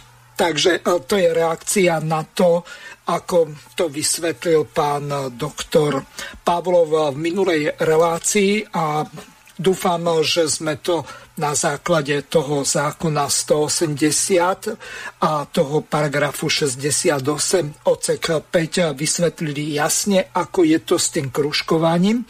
Takže asi toľko. No a pripomeniem našim poslucháčom, že už beží druhá hodina, takže pokiaľ sa chcete Juraja Moravčíka alebo Miroslava Vetrika spýtať na čokoľvek, čo e, súvisí e, s témami dnešnej relácie, po prípade aj na stranu SNS alebo Život národná strana, tak môžete využiť telefónne číslo plus 421 910 473 440. Kto si to nezapamätal, tak to nájde na web stránke Slobodného vysielača. Je tam aj gmailová adresa studio.bb.juh zavináč gmail.com tak prednostne tam píšte, lebo poslednom čase nám chodia už len reklamy, takže neviem, či máme nejaký problém s e-mailovou adresou, alebo e, sa niečo vážnejšie stalo. Takže e, gmailová adresa ešte raz studio.bb.juh zavináč gmail.com Teraz e, Robert Fico mal pred pár dňami jedno také dosť zásadné vyhlásenie k Ukrajine, Celkom ma bude zaujímať, aj keď ste toto nepočuli. Poslal mi to poslucháč bezprostredne pred reláciou, takisto ako Juraj, tieto ukážky ohľadom Kolára, tak si to vypočujeme. Je to trošku dlhšie, tak prosím, až po skončení tejto ukážky, tak môžete volať. Chápem, že po fiasku Severoatlantickej aliancie na čele so Spojenými štátmi v Afganistane budú lídry Spojených štátov a členských štátov NATO len ťažko prijímať ďalšie faktické zlyhanie. Tentokrát na Ukrajine. Ale tento pocit prehry nemá pre mňa žiadnu hodnotu pri pohľade na tisícky zbytočne mŕtvych ľudí. Volať po okamžitom miery na Ukrajine a po dohode medzi Spojenými štátmi a Ruskou federáciou nie je žiadne porazenectvo. Je to hlas zdravého rozumu. Snad nebudem veriť rozprávky, že Rusko len tak opustí Krym či Donbass alebo Luhansko. Dovolte mi zadefinovať zásady nášho postoja k vojne na Ukrajine, ak budeme súčasťou vlády. Poprvé, vojna na Ukrajine nie je naša vojna. Na Ukrajine sa nebojuje za Slovensko. Po druhé, humanitárne bude nová vláda pripravená Ukrajine v rámci našich slovenských možností pomáhať. Máme ale naše slovenské priority, ktoré musia dostať prednosť pred Ukrajinou. Po tretie, Smer odmieta podporovať členstvo Ukrajiny v NATO. Členstvo Ukrajiny v NATO je v príkrom rozpore s našimi národnoštátnymi záujmami, pretože veľmi pravdepodobný budúci vojenský konflikt medzi Ukrajinou už ale ako členským štátom NATO a Ruskou federáciou by vtiahol Slovensko ako členský štát NATO a prakticky celý svet do vojny. Po štvrté, Smer podporuje členstvo Ukrajiny v Európskej únii. Za predpokladu, že Ukrajina bude na to pripravená. A dnes nie je. Ukrajina je autokraticky riadená krajina s obrovskou mierou korupcie. Bolo by zaujímavé mať dôveryhodný odhad, koľko z tých 75 miliard eur doterajšej pomoci Ukrajine skončilo v chápadlách ukrajinskej korupcie. Po piaté, Smer odmieta predlžovanie vojenského konfliktu na Ukrajine ďalším vyzbrojovaním Ukrajiny, ktoré tak či tak nevedie želaným vojenským cieľom. Smer v prípade účasti vo vláde okamžite zastaví akékoľvek vojenské dodávky zo štátnych zásob Slovenskej republiky. Po šiesté, Smer nepodporuje zvyšovanie výdavkov na obranu nad 2% HDP. Ako som už povedal, Slovensko má iné priority. Máme svoj názor aj na nákupy nových zbraní. Potreba nákupov bola umelo vyvolaná vyprázdnením slovenských muničných skladov a darovaním veľkého objemu zbraní rôzneho druhu Ukrajine. Nemáme dostatok munície, nemáme systém protizdušnej ochrany, nemáme lietadlá, darovali sme húfnice, 30 vozidel bojovej pechoty. Za to sme dostali už 3 staré nemecké tanky, ktoré musia prejsť generálkou. Oblohu nám strážia lietadlá z Českej republiky, Polska a najnovšie z Maďarska. Jednoducho hrozné. Kam to prebohate Sorošové deti na čele s Čaputovou túto krajinu vo vojenskej oblasti dostali? Je priam tragikomické, ako sa Čaputovej ministerstvo obrany snaží skoro každý deň informovať, ako trebišovskí tankisti poctivo cvičia na starých nemeckých leopardoch, ale veď ich máme len dva, ten tretí je v oprave. A teraz nás všetci presviečajú, ako je dôležité kupovať, kupovať a kupovať. Nová vláda bude musieť našim americkým partnerom povedať, že nebudeme kupovať zbranie len preto, že sú americké. Treba kupovať len to, čo skutočne potrebujeme. A to nie sú ani vrtulníky pre námornú pechotu, ani vojenské štvorkolky, ktoré si vieme vyrobiť sami na Slovensku a dať prácu našim ľuďom. Našim americkým partnerom musíme jasne vysvetliť, že kroky, ktoré ohľadne nákupu nepotrebných vrtulníkov a štvorkoliek príjma servilná vláda Čaputovej, sú protiústavné, pretože vláda v demisii nemá právo príjmať takéto vážne rozhodnutia. Preto sa nová vláda nebude nejako cítiť viazaná akýmikoľvek záväzkami, ktoré na seba Čaputovej vláda preberie pri nákupe nepotrebnej americkej vojenskej techniky až do nástupu novej vlády. A hoci to priamo s Ukrajinou nesúvisí, naši americkí partnery vedia, že budeme trvať na otvorení rokovaní o totálne nevýhodnej obrannej zmluve so Spojenými štátmi. No a posiedme, Smer bude v orgánoch Európskej únie presadzovať politiku mieru a odmietať kroky, ktoré budú vojnový konflikt predlžovať bez zjavných vojenských výsledkov. Smer považuje Európsku úniu za mierový projekt, Žiaľ, Európska únia nemá žiadny mierový plán pre Ukrajinu. Má len plán zbrojných dodávok, predlžovania vojny a tisícov ďalších mŕtvych. Pri návrhu na ďalšie sankcie bude smer sledovať ich dopady na Slovensko a na Európsku úniu. Nebudeme len tak podporovať nezmyselné sankcie, ktoré poškodzujú predovšetkým nás samotných a nie toho, komu boli určené. Pri pohľade na hospodárske ukazovatele Ruskej federácie je okrem iného zrejme, že sankčná politika Spojených štátov a Európskej únie voči Ruskej federácii nepriniesla žiaducí efekt. Za to my sme pocitili negatívny efekt týchto sankcií statočne. Vážení priatelia, toto ja považujem za suverénnu politiku, suverénnej politické Pripomeniem ešte raz eh, telefónne číslo do štúdia plus 421 910 473 440 je spárované s telegramom, signálom, Whatsappom, tak môžete využiť aj tieto aplikácie. A teraz vracam Jurajovi slovo. Môžeš reagovať na to a po prípade vysvetliť našim poslucháčom, aké je stanovisko Slovenskej národnej strany, respektíve strany Život národná strana k vojne na Ukrajine alebo k tej špeciálnej vojenskej operácii proti banderovcom. Ďakujem veľmi pekne, Miroslav. Uh aj za dokrutku, ktorú si pustil, aj za priestor vyjadriť e, jednak aj e, názor e, život Národnej strany, z ktorej ako z materskej strany som teda ja vyšiel a vzýšli aj ostatní kandidáti e, ako Tomáš Taraba, aj Mirko Vetri, ktorý tu je, Kufovci, e, pani Bielena, Darinka Mosna, Palko Kleban a Peťko Molda. E, v podstate život národná strana, z ktorej sme my vzýšli a sme na otvorenej kandidátnej listine Slovenskej národnej strany ako, ako e, samostatné osoby, tak e, my, a myslím si, že môžem hovoriť aj za všetkých, tak my sme strana, ktorá hovorila aj hovorí, aj my ako fyzické osoby hovoríme, jednoducho sme za mier, za mierové riešenie, za to, aby sa tu nebojovalo, nezbrojilo, aby sme v prvom rade v medzinárodných vzťahoch zastávali názor alebo teda uh, záujem uh, Slovenska, náš národný záujem. Uh, v prvom rade tu musíme robiť zahraničnú politiku, ktorá není orientovaná iba jednostranne, ale je orientovaná na všetkých prirodzených zahraničných partnerov, s ktorými môžeme viesť dialog preto, aby Slovensko profitovalo ekonomicky, aby profitovalo aj z hľadiska geopolitických záujmov, ale najmä, aby profitoval občan našej krajiny, aby sme uh, mohli my ako Slováci a Slovenky uh, mať uh, pozitívny alebo cítiť pozitívny vplyv našej zahraničnej politiky, ale nie to, čo sa tu dialo doteraz za predošlých vlád.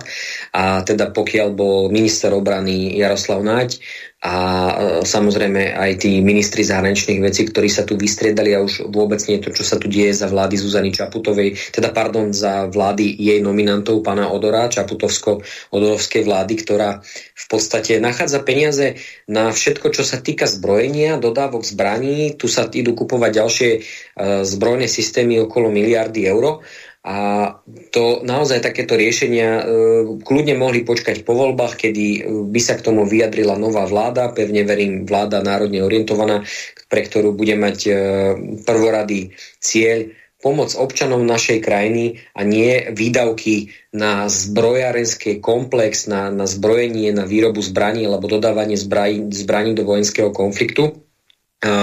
Každé takéto riešenie ktoré tu hovorí o silovom riešení, o dodávke zbraní, v podstate e, nič s týmto konfliktom neurobi. Tu sa môže stať pokojne, že to bude zamrznutý konflikt, kde budú zomierať ľudia, a kde sa budú medzi sebou byť Slovania a v podstate bude z toho profitovať len zbroja, zbrojárenská lobby. Takže uh, určite hovorím aj ako svoj osobný názor aj za stranu SNS, aj pán predseda SNS, aj ostatní lídry, ktorí sú na kandidátnej listine SNS, hovoria o mierovom riešení, o tom, že e, dodávky zbraní musia prestať a musí tu byť e, v hľadačiku prvotný záujem občanov Slovenskej republiky, Sloveník a Slovákov a tí, ktorí sú za e, mierové spolužitie na Slovensku a tí, ktorí sa podielajú na pozitívnom rozvoji vzťahov, aj vnútorných vzťahov, aj zahraničných vzťahov Slovenskej republiky.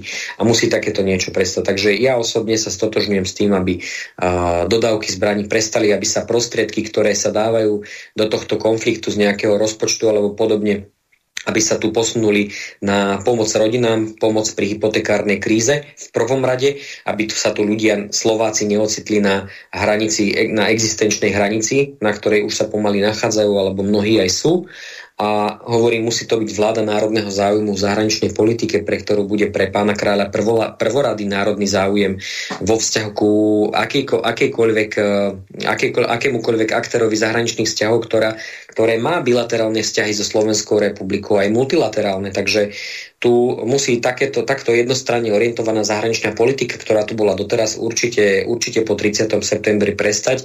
A ja som si istý, že pokiaľ dajú občania Slovenska vo, vo, vo voľbách 30. septembra hlas Slovenskej národnej strane alebo respektíve nám kandidátov, ktorí sme tam aj vzýšli za stranu život, tak určite takéto riešenia, ja môžem hovoriť za nás a teda aj za ostatných, určite takéto riešenia mierové a riešenia v prospech národného záujmu Slovenska budeme presadzovať. Mirko, myslím si, že si aj tiež chcel niečo v tejto súvislosti povedať. Áno, ďakujem. Eh, ja by som rád podotkol, že, že naozaj s týmito, s týmito tézami Roberta Fica sa nedá nesúhlasiť.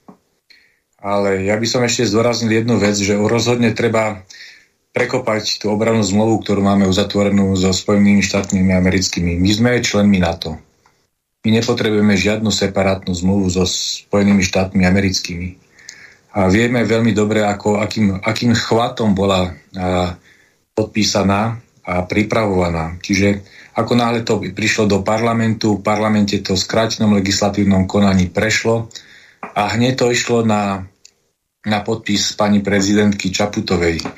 A možno si pamätáte, že keď sa schváloval prorodinný balíček, tak pani Čaputová tieto, tieto veci dala ešte na posúdenie na ústavný súd, či sú to či sú v súlade hej, s ústavou Slovenskej republiky. Čo sa týka tejto obranej zmluvy so Spojenými štátmi americkými, hoci mnohí právnici a mnohí ústavní, predovšetkým ústavní právnici hovorili, že bolo by potrebné to a, dať a, a, odsúhlasiť aj na ten ústavný súd, tak pani prezidentka to hneď ešte v ten deň podpísala. Takže a, je tu treba povedať jednu vec. Strana, my sme strana život my si vážime každý jeden ľudský život a na Ukrajine vidíme, že tam sa mrhajú ľudské životy. Tam sú, tam sú už 10 tisíce obetí. Niektorí hovoria už okolo nejakých cez 300 tisíc ľudí, mŕtvych vojakov, ktorí tam padli a boli posielaní ako, ako do mlinčeka na meso. My, Slovencu, my Slováci, my máme naozaj to duchovné bohatstvo, ktoré je v nás aj v našej tradícii že my máme blízko aj k Rusom, aj k Ukrajincom. Hej, slavisti hovorili o tom, že naozaj táto kultúra, ktorá bola tu na strednom Dunaji, sa potom šírala k ostatným, ostatným slovanským národom. Prečo nevyužijeme túto, toto duchovné bohatstvo a nezačneme a, vyzývať, aby, aby začali rozhovory? My, dodávky zbraní nevyriešia nič, len budú predlžovať ten konflikt. To všetci veľmi dobre vedia a vo, tie dodávky treba ukončiť, ale predovšetkým treba, aby si tie obidve strany sadli za stôl, aby aj Ukrajinci povedali, že naozaj si uvedomili, že uh, nie je šanca naspäť dobiť, uh, dobiť ten Krím. Na tom Kríme sú predovšetkým Rusko, ru, uh, ruská menšina, eh, ktorá, ktorá sa hlásia, ktorá chce patriť tomu Rusku. Tá... Mirko, nie menšina. Drvivá väčšina je tam Rusov na Kryme, tých eh, krymských Tatárov je zanedbateľné množstvo. Ja myslím v takom zmysle, že ruská menšina, ktorá žije na Ukrajine, hej, ktorá žila na Ukrajine. Čiže, čiže áno, na Kryme to vieme, že tam, sú, tam je drvivá väčšina hej, Rusov, ktorí sú patriť takisto aj Donbass a okolie Luhansk. A Takže ja si myslím, že naozaj bohužiaľ bude sa asi Ukrajina musieť zmieriť. Hej, zmieriť s tým, že bude nejaká časť územia musieť pri, a, pripadnúť a, k Rusku, ale vždycky to bude lepšie pre životy tých ľudí, aby zbytočne vojna ne, ne, aby, aby vojna zbytočne neničila životy ďal pri tom predlžujúcom vojnovom konflikte. Takže tu treba naozaj začať rokovanie, rokovanie o miery a dodávkami zbraní to nevyriešime, len excel, eh, budeme uh, eskalovať toto napätie a, a bohužiaľ, ako ja myslím si, že no, keď, keď, si, no, keď sme pred tými voľbami 30. septembra, tak ja to vidím tak, že buď vyhrá táto koncepcia, ktorú aj predniesol Robert Fico, alebo bude druhá koncepcia, ktorú hají e, progresívne Slovensko a myslím si, že ak by vyhral progresívne Slovensko, tak e, Slovensko bude vtiahnuté do tohto vojnového konfliktu. To si to je vážne, vážne memento a to, sú, to si treba vážne uvedomiť, pretože tie vyjadrenia, ktoré má Šimečka e, v Bruseli, ten, ten narratív plný nenávisti voči tomu Rusku a ruskému, tak to nevešti nič dobrého. Čiže naozaj tu treba apelovať ľudí, že áno, ak nechcete, aby Slovensko vstúpilo do toho vojnového konfliktu, tak nevolte progresívne Slovensko, ale národne orientované strany. Juraj, nech sa páči. Navyše tomu len dodám, že svedčí o tom, však vieme, že odkiaľ prezidentka Čaputová vzýšla z akej strany, že to bolo teda progresívne Slovensko a e, ako hovorí Miro, ja som o tom presvedčený. V prípade, ak by tu zvyťazilo progresívne Slovensko, tak by Slovensko bolo vtiahnuté a naši občania by boli vťahovaní hlbšie a hlbšie do tohto vojenského konfliktu, pretože už pani Ča- a, dotvrdzuje mi toto, že pani Čaputová a opravte ma, ak sa milím, podpísala s jedným občanom Slovenskej republiky povolenie ísť bojovať na Ukrajinu. Takže toto je veľmi nebezpečné, s tým sa neradno zahrávať. Ja to ešte doplním ona sa hrdila tým, že ďalším viac ako 20 neumožnila ísť bojovať na Ukrajinu, takže zhruba nejakých 30 ľudí malo záujem ísť za Banderu, za Zelenského a za Banderovcov položiť život. Čo je fakt bez komentára. No, prejdeme na poslednú dnešnú našu tému, ktorá víri internetom, sociálnymi sieťami. A prvá ukážka z kultúr blogu. Jedná sa v podstate o to, že pán Radačovský na portále Startup Up e, tak e, povedal niečo, čo sa týkalo pozitívnej diskriminácie a programu ktorý bude presadzovať slovenský patriot, ak sa jeho kandidáti dostanú na kandidátke Slovenskej národnej strany. Prehrám dve ukážky po sebe. Je tam aj tá dvojminútová pravdepodobne e, časť, e, ktorú spomínal Milan Mazurek. Takže Kultúrblogu, uvádzam aj zdroj, je táto prvá časť. Je tam taký, taký, taký koreň pravdy, že veľakrát, keď ľudia prídu zo Slovenska, z Gelnického okresu napríklad, z Hnilca alebo skade, do Bruselu, tak sa totálne zmenia, sa odpália, lebo predsa len ten život Bruseli, tých slabších, tých menej odolných vie zmeniť, vie ich úplne rozleptať, keď si poleješ, keď si poleješ vedro kyselinu na hlavu, tak to sa ti stane, keď prídeš do Bruselu, asi tam dlhšie, to je fakt objektívna pravda overovateľe faktov to overili. A ľudia, kľudne si hovorte, že útočíme na opozíciu alebo že triešte národné sily a tieto veci. Ja mám SNS ako stranu, myslím teraz z toho historického hľadiska rád, lebo je to v tom procese boja Slovákov za identitu vlastnú a za štátnosť veľmi dôležitý subjekt. Tá SNS v 19. a 20. storočí zohrala kľúčovú úlohu. Predsedovia SNS ako William Paulini Todd alebo Martin Razus, to sú naši dejatelia, to sú hrdinovia. Aj 90. rokov bola SNS veľmi dôležitá strana. A preto mňa veľmi mrzí, keď človek, ktorý je v Bruseli dlhší čas, asi mu to udrie na mozog, alebo ja neviem, a teraz dnes kandiduje za SNS, je kamarát s Andrejom Dankom a podobne. Pán Radačovský to je, tvoj kolega v Bruseli, tu reálne ide tvrdiť, že musíme ešte viac vyhodniť proste asociálov, že musíme tu systémovo, programovo robiť pozitívnu diskrimináciu, ktorá tu už je 50-60 rokov už od komunistov. Zlyhalo to totálne fatálne. Už, tej, už z princípu je to nespravodlivé, nepričetné, uletené, že ty budeš niekoho zvýhodňovať na základe pôvodu, to je mimo, to by tak byť nemalo, to je, každý to chápe. A všetci vidia z vlastných skúseností, že to zvýhodňovanie, tá pozitívna diskriminácia zlyhala na Slovensku a zlyhala to všade vo svete. Nie, ani jedna krajina, kde by to vyšlo, hej? A pán, Radačovský dnes tvrdí, že on keď bude za tú sns zvolený, takže to presadí. ešte raz to pre, pre ľudí hovorím, že asi sns ako takú vážim, veď to je, to je doslova, že náš subjekt z toho historického hľadiska a preto ma to, mňa, mňa sa to dotýka, mňa to uráža, keď pán Radačovský chce toto pretláčať pod hlavičkou SNS. Ja to beriem tak, že, že mňa to uráža doslova. A preto tiež vy, milí priatelia, keďže si tú sns vážime, keďže je to naozaj naša tá strana, tá, tá strana Slovákov skutočných, ako Pavliny Todd a Martin Rázus, napíšte kapitánovi Dankovi alebo pánovi Radačovskému, že čo to je, nech to buď vysvetlí, že ako to myslel v tom rozhovore, že chce zvýhodňovať cigánov, alebo nech sa o to dištancuje, lebo takto to byť nemôže jednoducho pod sns -ku. Keby to povedal niekto z progresívneho Slovenska, super, jasne, chápem pani Bihariová, veď to je, na to ste sa vy narodila, aj aby ste proste tu pretlačali nejakú pozitívnu diskrimináciu. Ale cez SNS sa toto robiť nemôže jednoducho. Čo si mám ja ako naozaj národne orientovaný človek, ako proste fanúšik tej myšlienky sns ktorá tu bola e, v tom historickom procese. Čo som o tom myslieť, že teraz tam sú ľudia, ktorí to takto, ja neviem, či to na schvál robia, že chcú už, už úplne zničiť tú značku, alebo... No, počuj, ja ti do toho skočím, lebo ty si povedal, že keby to robila pani Biháriová v poriadku. Nie. Keby to, čo povedal pán Radačovský v poslednom rozhovore, povedala pani Biháriová, zajtra na ňu točím video a reagujem, že to, čo navrhla, je šialené. Pani Biháriová, aj na progresívcov by to bolo pre mňa jednoducho šialené.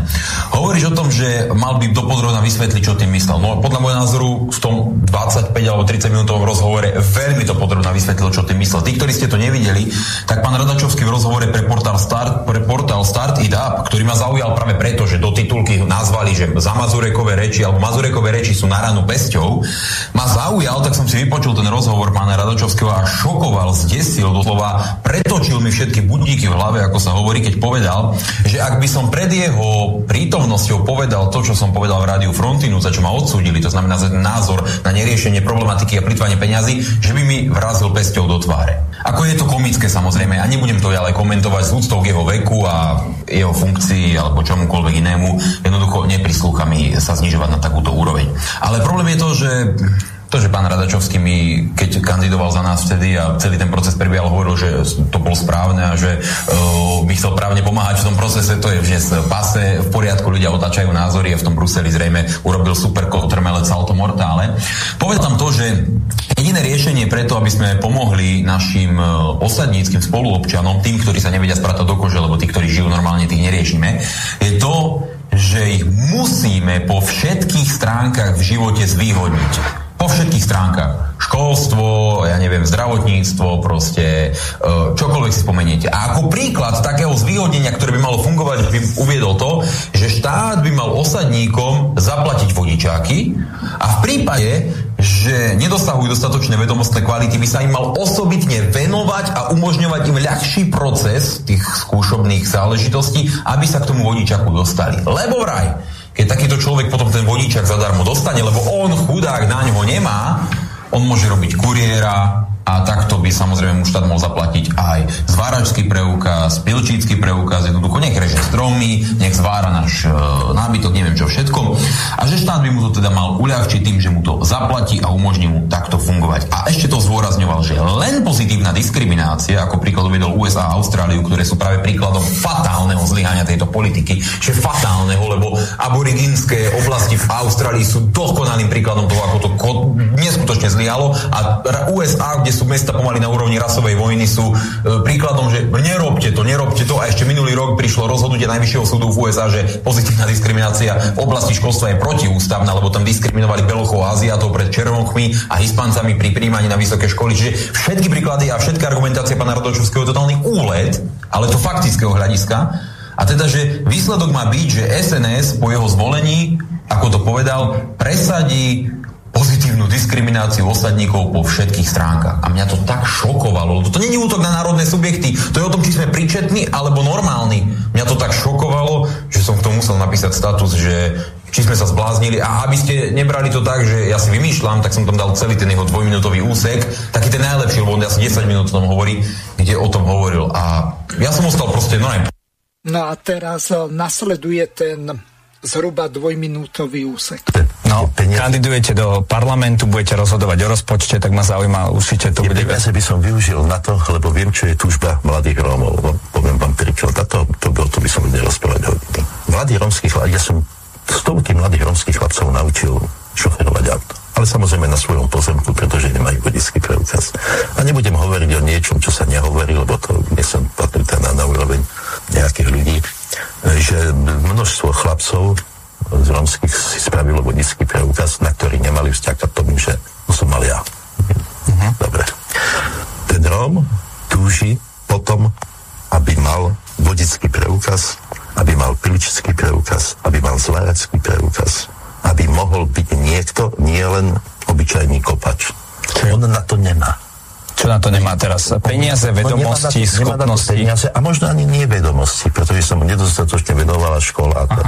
Čiže nie je to tak, že by bol nejakým spôsobom nie, nie, nie. zaostalý, nie, nie, nie, je to tak? To je, to je absolútne vylúčená vec. To ja to netvrdím, pýtam sa. A poviem niečo, s čím nebude súhlasiť celá verejnosť, pretože to je jedine pozitívnou diskrimináciou.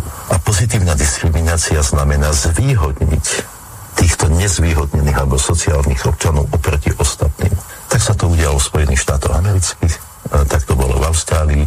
Tá pozitívna diskriminácia znamenala, že na určité obdobie, e, keď sa nezačlenia do kolektívu, sú pozitívne diskriminovaní. Napríklad osoby, pre je ťažko spraviť vodický preukaz. Predovšetkým prvé na to nemá a za, nemá za ďalšie jeho vedomosti nie sú také osobitne sa mu venovať, nech mu to zaplatí štát. Viete si predstaviť, viete to hrdosť mladého chlapca Roma? On je vodič, on môže pracovať ako kurier, on môže pracovať to, ale on na to jednoducho nemá. Uh-huh. A teraz hádajme sa, že prečo nemá. Pretože rodičia, pozitívna diskriminácia pozit- vo všetkých sférach, pozitívna diskriminácia. To, čo som teraz povedal o pozitívnej diskriminácii, by sa dalo rozvinúť, ale je to nepriechodné. Je to nepriechodné, pretože je to nepriechodné. A čo by bolo priechodné? Pozitívna diskriminácia. A tak teraz hovoríte, že to bolo nepriechodné? To bude nepriechodné. No tak nepriechodné. Tak, tak dajte niečo, čo bude priechodné. No tak dám niečo, čo bude teda priechodné a zase ne. Čo by ste mohli presadiť no, v parlamente? pokiaľ by bola úspešná v parlamente strana Slovenský patriot a jej program, tak určite by to priechodné bolo ale je to utopia, pretože naše preferencie sú veľmi nízke, princíp patriotizmu. No, ale vy teraz uh, kandidujete uh, na kandidátke, uh, teda nie LSNS, ale SNS, takže tam už, tam už je zhruba okolo tých 5%, takže je to, to pôjde o to, či, či sa vlastne prekruškujete, či táto strana uh, pôjde do parlamentu. No Juraj, dám ako tebe prvému možnosť reagovať, pretože ja neviem, či vám Radačovský poškodí, alebo pomôže, že e, či tí Rómovia naozaj budú voliť Radačovského, keď e, stovky z nich naučil šoférovať podľa toho, čo sme počuli na, v jeho súkromnej autoškole mimo nejakej cesty, čo mi prípada dosť dobre strelené, ale povedal to. Ale e, nechceme ho chytať za slova. Ja som naučil možno troch, štyroch ľudí šoférovať, ale to je asi tak všetko čo sa dá bežne stihnúť, veď nakoniec každý sa snaží z rodiny pomôcť svojim rodinným príslušníkom alebo svojim vlastným deťom, aby im to uľahčilo. To, čo sa nenaučia v autoškole, lebo každá úroveň tej autoškoly je iná. No a potom, keď príde do tej cestnej premávky, tak to má fakt ťažké. A ako vieme, tak e, tí noví vodiči tak e, spôsobujú najviac e, dopravných nehôd. Takže dobre by bolo, keby ste na toto obidvaja reagovali. Máme ešte necelú pol hodinu, tak by sme toto mohli podrobne rozobrať. Nech sa páči, Juraj má slovo. Ďakujem pekne, Miroslav. Uh, za prvé, pán Radačovský v tých jeho vyjadreniach, ja som si to aj vypočul, on tam nehovoril za Slovenskú národnú stranu, on tam hovoril ako svoje osobné vyjadrenia, svoj názor, svoje životné skúsenosti. A za druhé, pán, pán Mazurek s pánom Uhríkom sú podľa mojich doterajších skúseností zvyknutí len kritizovať, dobre pomenovať, problém vie v podstate každý. Ale je potrebné poskytovať aj riešenia. Ak chceme robiť autentickú národnú politiku a chceme, aby sme boli súčasťou nejakej vlády, bez ohľadu teda na to, že kto z akej strany pochádza, tak tu treba, treba vnášať do politiky a riešenia, lebo v opačnom prípade taký politický subjekt, ktorý v podstate vie len Eh, vykrikovať alebo robiť iba nejaké súdy, kritické súdy a nevie pomenovávať eh, riešenia, tak je odkazaný do väčšnej opozície. A to je však škoda, pretože, pretože takéto hlasy sú potom prepadnuté hlasy e, národne orientovaného voliča A keď tu hovoríme o nejakej zlomyselnosti, tak áno, vytrhovať veci z kontextu a pripisovať to Slovenskej národnej strane, keď sa niekto vyjadrí za seba alebo za svoj nejaký subjekt, tak e, je to, je to zlomyselné, ak sme tu v prvej polovici relácie hovorili o nejakej zlomyselnosti. No, e, je potrebné hovoriť o riešeniach. No, z môjho pohľadu, ja ak som, som si pozrel, koľko cca bolo tu rozhádzaných miliónov eur na neúspešné projekty integrácie z rómskej komunity, tak to bolo okolo 300 miliónov eur rozhádzaných v prospech nejakých rôznych kaviarenských, kaviarenských zoskupení v Bratislave, ktoré vôbec nejdú riešiť túto problematiku do hĺbky a do terénu. A tu je treba povedať aj to, že, že jednoducho, keď si, keď si, keď si pozrieme, koľko, koľko splnomocnencov pre rómske komunity sa tu vystriedalo. Ja si myslím a mám pocit, uh, ak sa milím, ale myslím si, že ich bolo, ak nie traja, tak dvaja určite, určite sa tu vystriedali. Čiže 300 miliónov eur rozhádzaných na, takú, na túto otázku. Uh, Róm, splnomocnenci pre rómske komunity sa tu striedali ako na, bežiacom, ako na bežiacom páse v podstate počas týchto troch rokov. No ale ja tu hovorím o tom, že ak chce niekto pracovať ako vodič, bez ohľadu na farbu pleti. A, tak, a jednoducho je taký nejaký program, ktorý by pomohol a, rekvalifikovať alebo pomôcť komukoľvek občanovi Slovenskej republiky a s tým, že sa zaviaže, že to bude splácať, tak pomôžeme komukoľvek, pokiaľ sa zaviaže, že to bude splácať. Však ja neviem, chceme tu e, stále mať osady a nevzdelaných, e, nevzdelaných spoluobčanov z rómskej komunity, ktorí sa tu nevedia nejakým spôsobom začleniť. Pán, pán e, Mazurek s Uhrikom tu rozprávajú, teda kritizujú, pomenovávajú, ale nech poskytujú riešenia. Hovorím, ja tu nebudem komentovať výroky pána Radačovského, ktoré on povedal ako mm, svoja fyzická osoba. E, ja som si to tiež vypočul, ja tam nevidím to, že by tam hovoril za Slovenskú národnú stranu.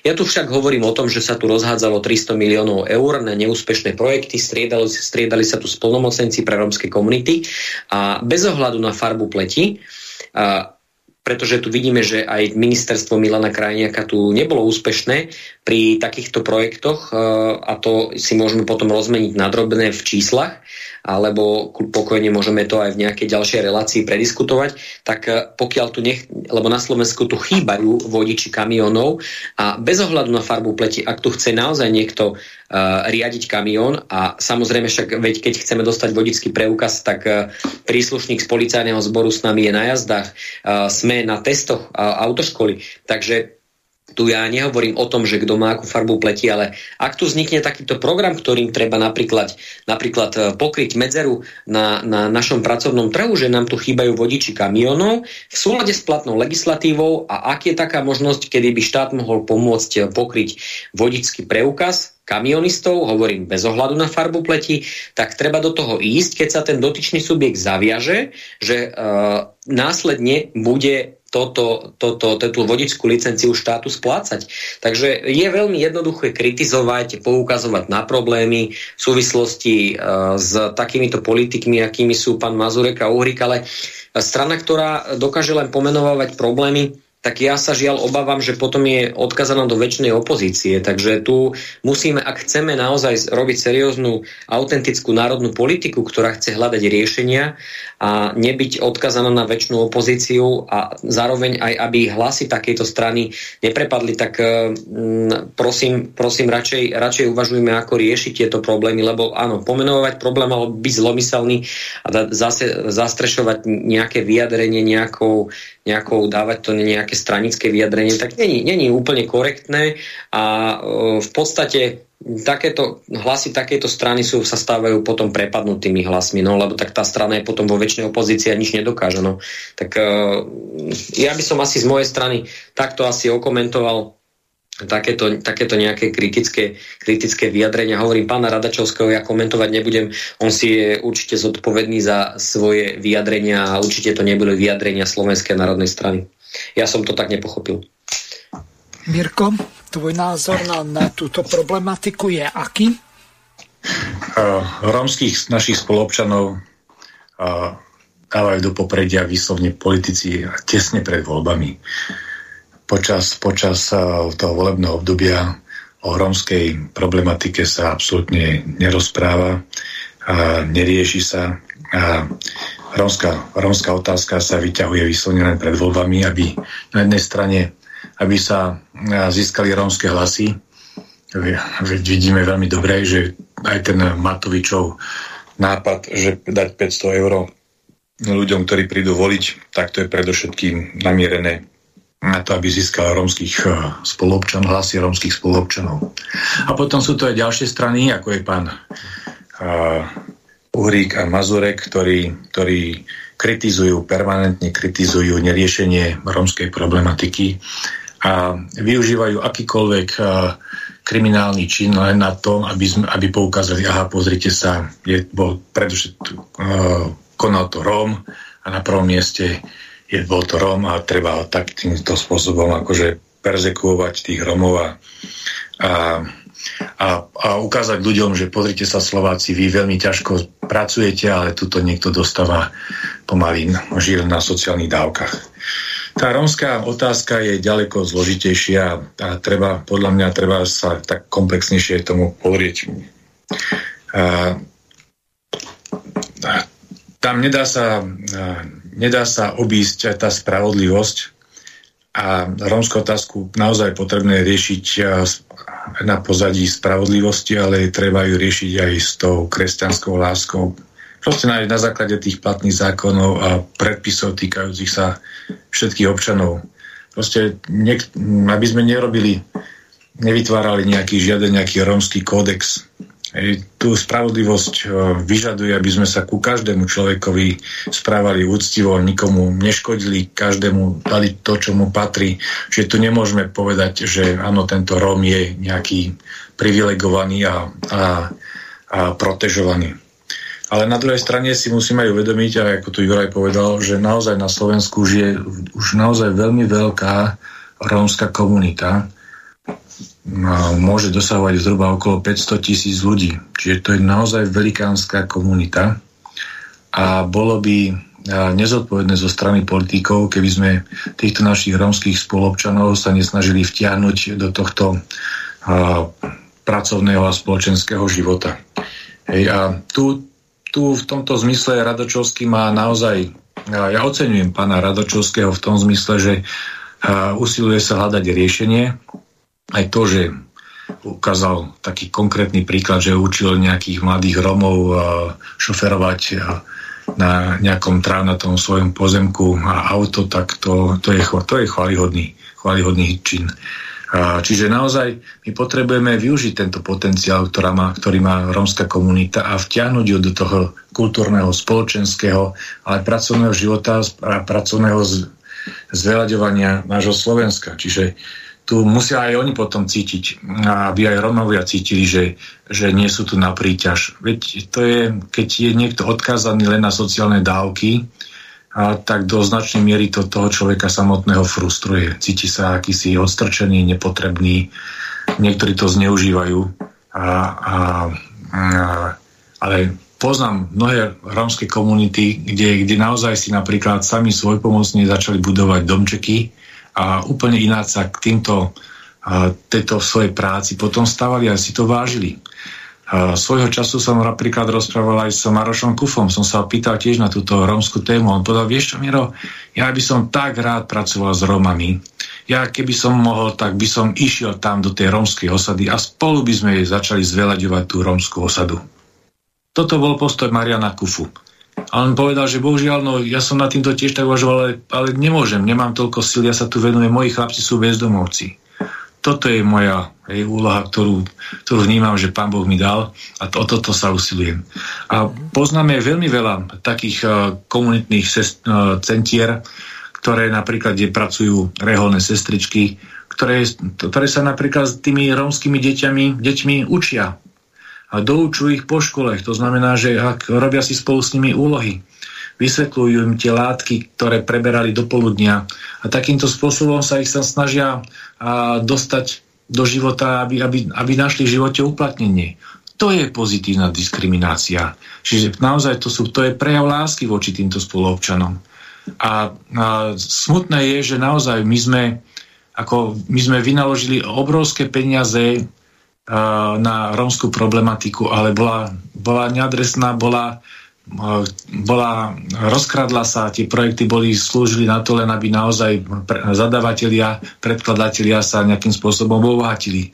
Ale, ale čo využili, alebo nakoľko využili tí Romovia tieto, tieto prost, projekty, tak to bolo veľmi máličko.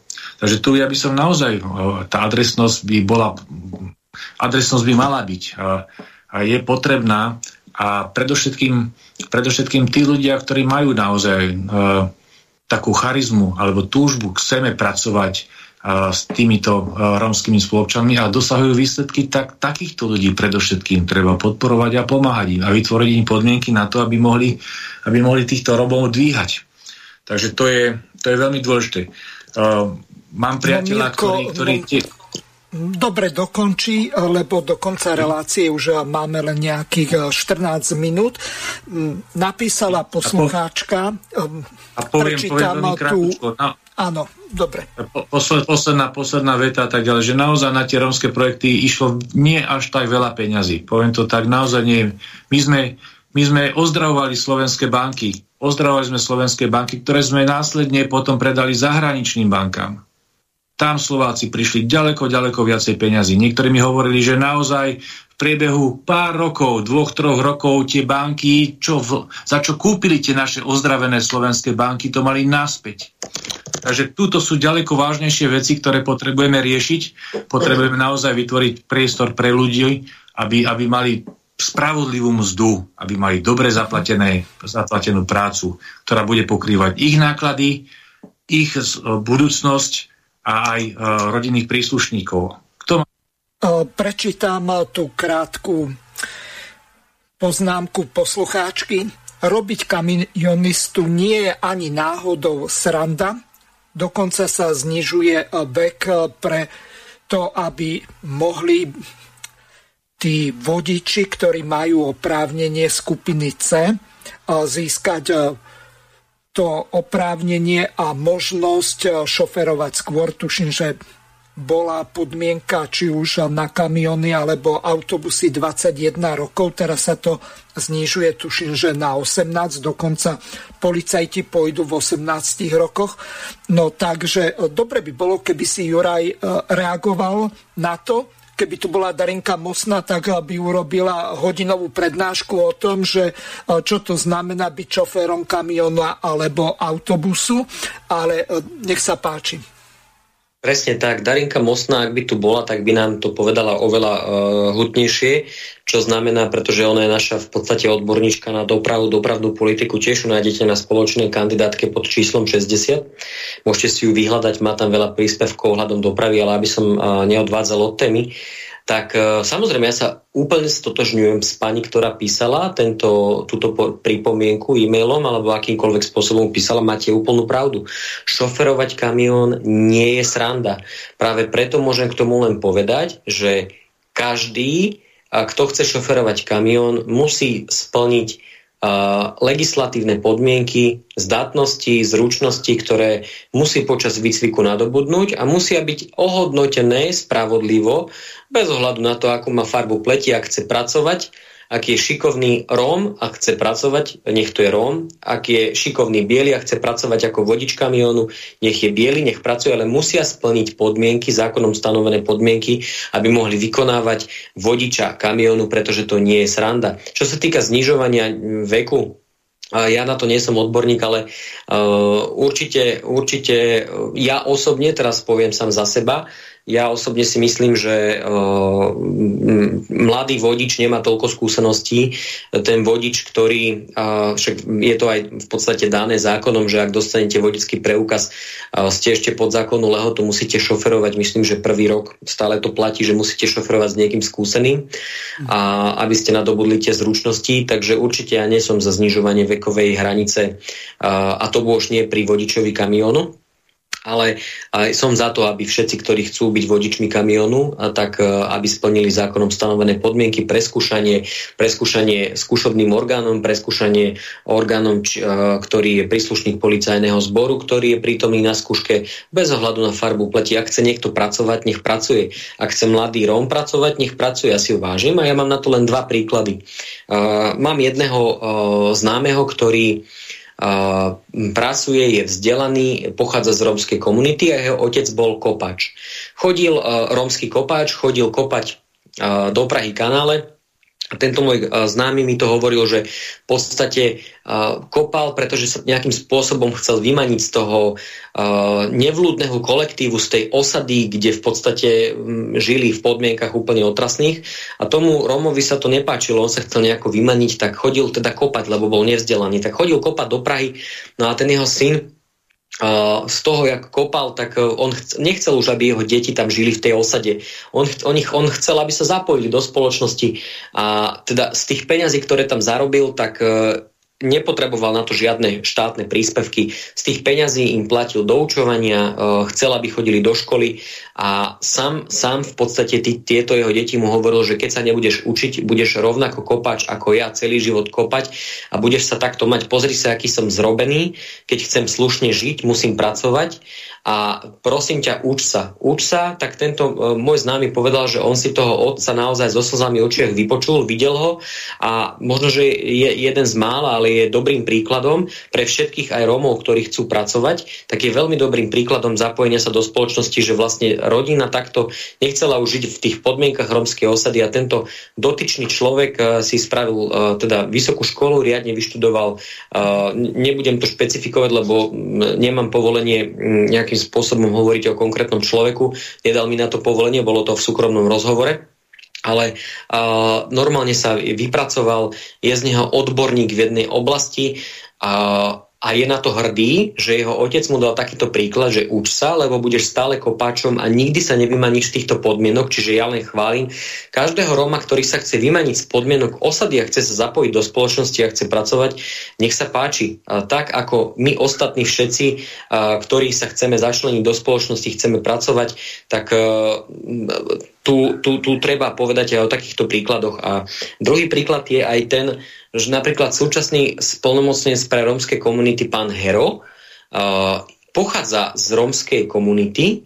Ja som sa s ním stretol veľmi útržkovite a tiež si myslím, že on veľmi vníma, je vo funkcii, myslím, že nie tak dlho a vníma, vnímam, vnímal som ho v rámci rozhovoru, že je prívržencom pána Farára otca Maroša Kufu a jeho príkladu, akým spôsobom on pracuje s ľuďmi, ktorí sú na okraji spoločnosti s bezdomovcami. A hovoril mi on o svojom príklade, že tiež pochádza z, z rómskej osady alebo e, z, z, z takýchto podmienok. A vlastne uh, on mi hovoril, že v podstate jemu zomrela mama a jeho tetka, ktorá, ktorá, ktorá neviem, či to hovorím celkom správne, ale on mi to takto hovoril, že jeho tetka, ktorá pracovala v podstate u nejakého advokáta ako upratovačka, tak mu sporila na, na školu a učila sa s ním a tiež chcela, aby sa vymanil z tohto rómskeho prostredia, z, tej, z, tej, z toho prostredia tej osady. Uh, no a nakoniec on mi hovoril, že uh, proste jednoducho poznal uh, v okolí tých, ktorí sa im nevenovali, proste z niektorých sa stali bezdomovci, alkoholici, ale že on ten príklad tej svojej tetky, ktorá pracovala, zobral uh, vážne, pretože tiež mi hovoril, že tá tetka so slzami v očiach mu dávala peniaze na doučovanie a hovorila mu, že keď sa nebudeš učiť, tak spadneš znova do tej osady. Čiže každý takýto pozitívny príklad, ale ich príklad, oni musia sami, tí, a vidno, že niektorí chcú, musia ísť príkladom aj tým ostatným, aby im ukázali, že môžu tu žiť slušne vo väčšinovej spoločnosti a tieto projekty, ktoré sa tu rozhádzali 300 miliónov, tak podľa mňa tu ani na tých Romov nešli, uh, si to tu rozdelili možno, že nejakí kaviarenskí politici, a, a je 300 miliónov je obrovský peniaz. Takže tu e, ja vyzdvihujem každý príklad e, každého človeka, ktorý chce pracovať bez ohľadu na farbu pleti a toľko to som chcel ti dodať k tomuto e, jeden druhý Mirko, že ja teda poznám aj takéto dva príklady.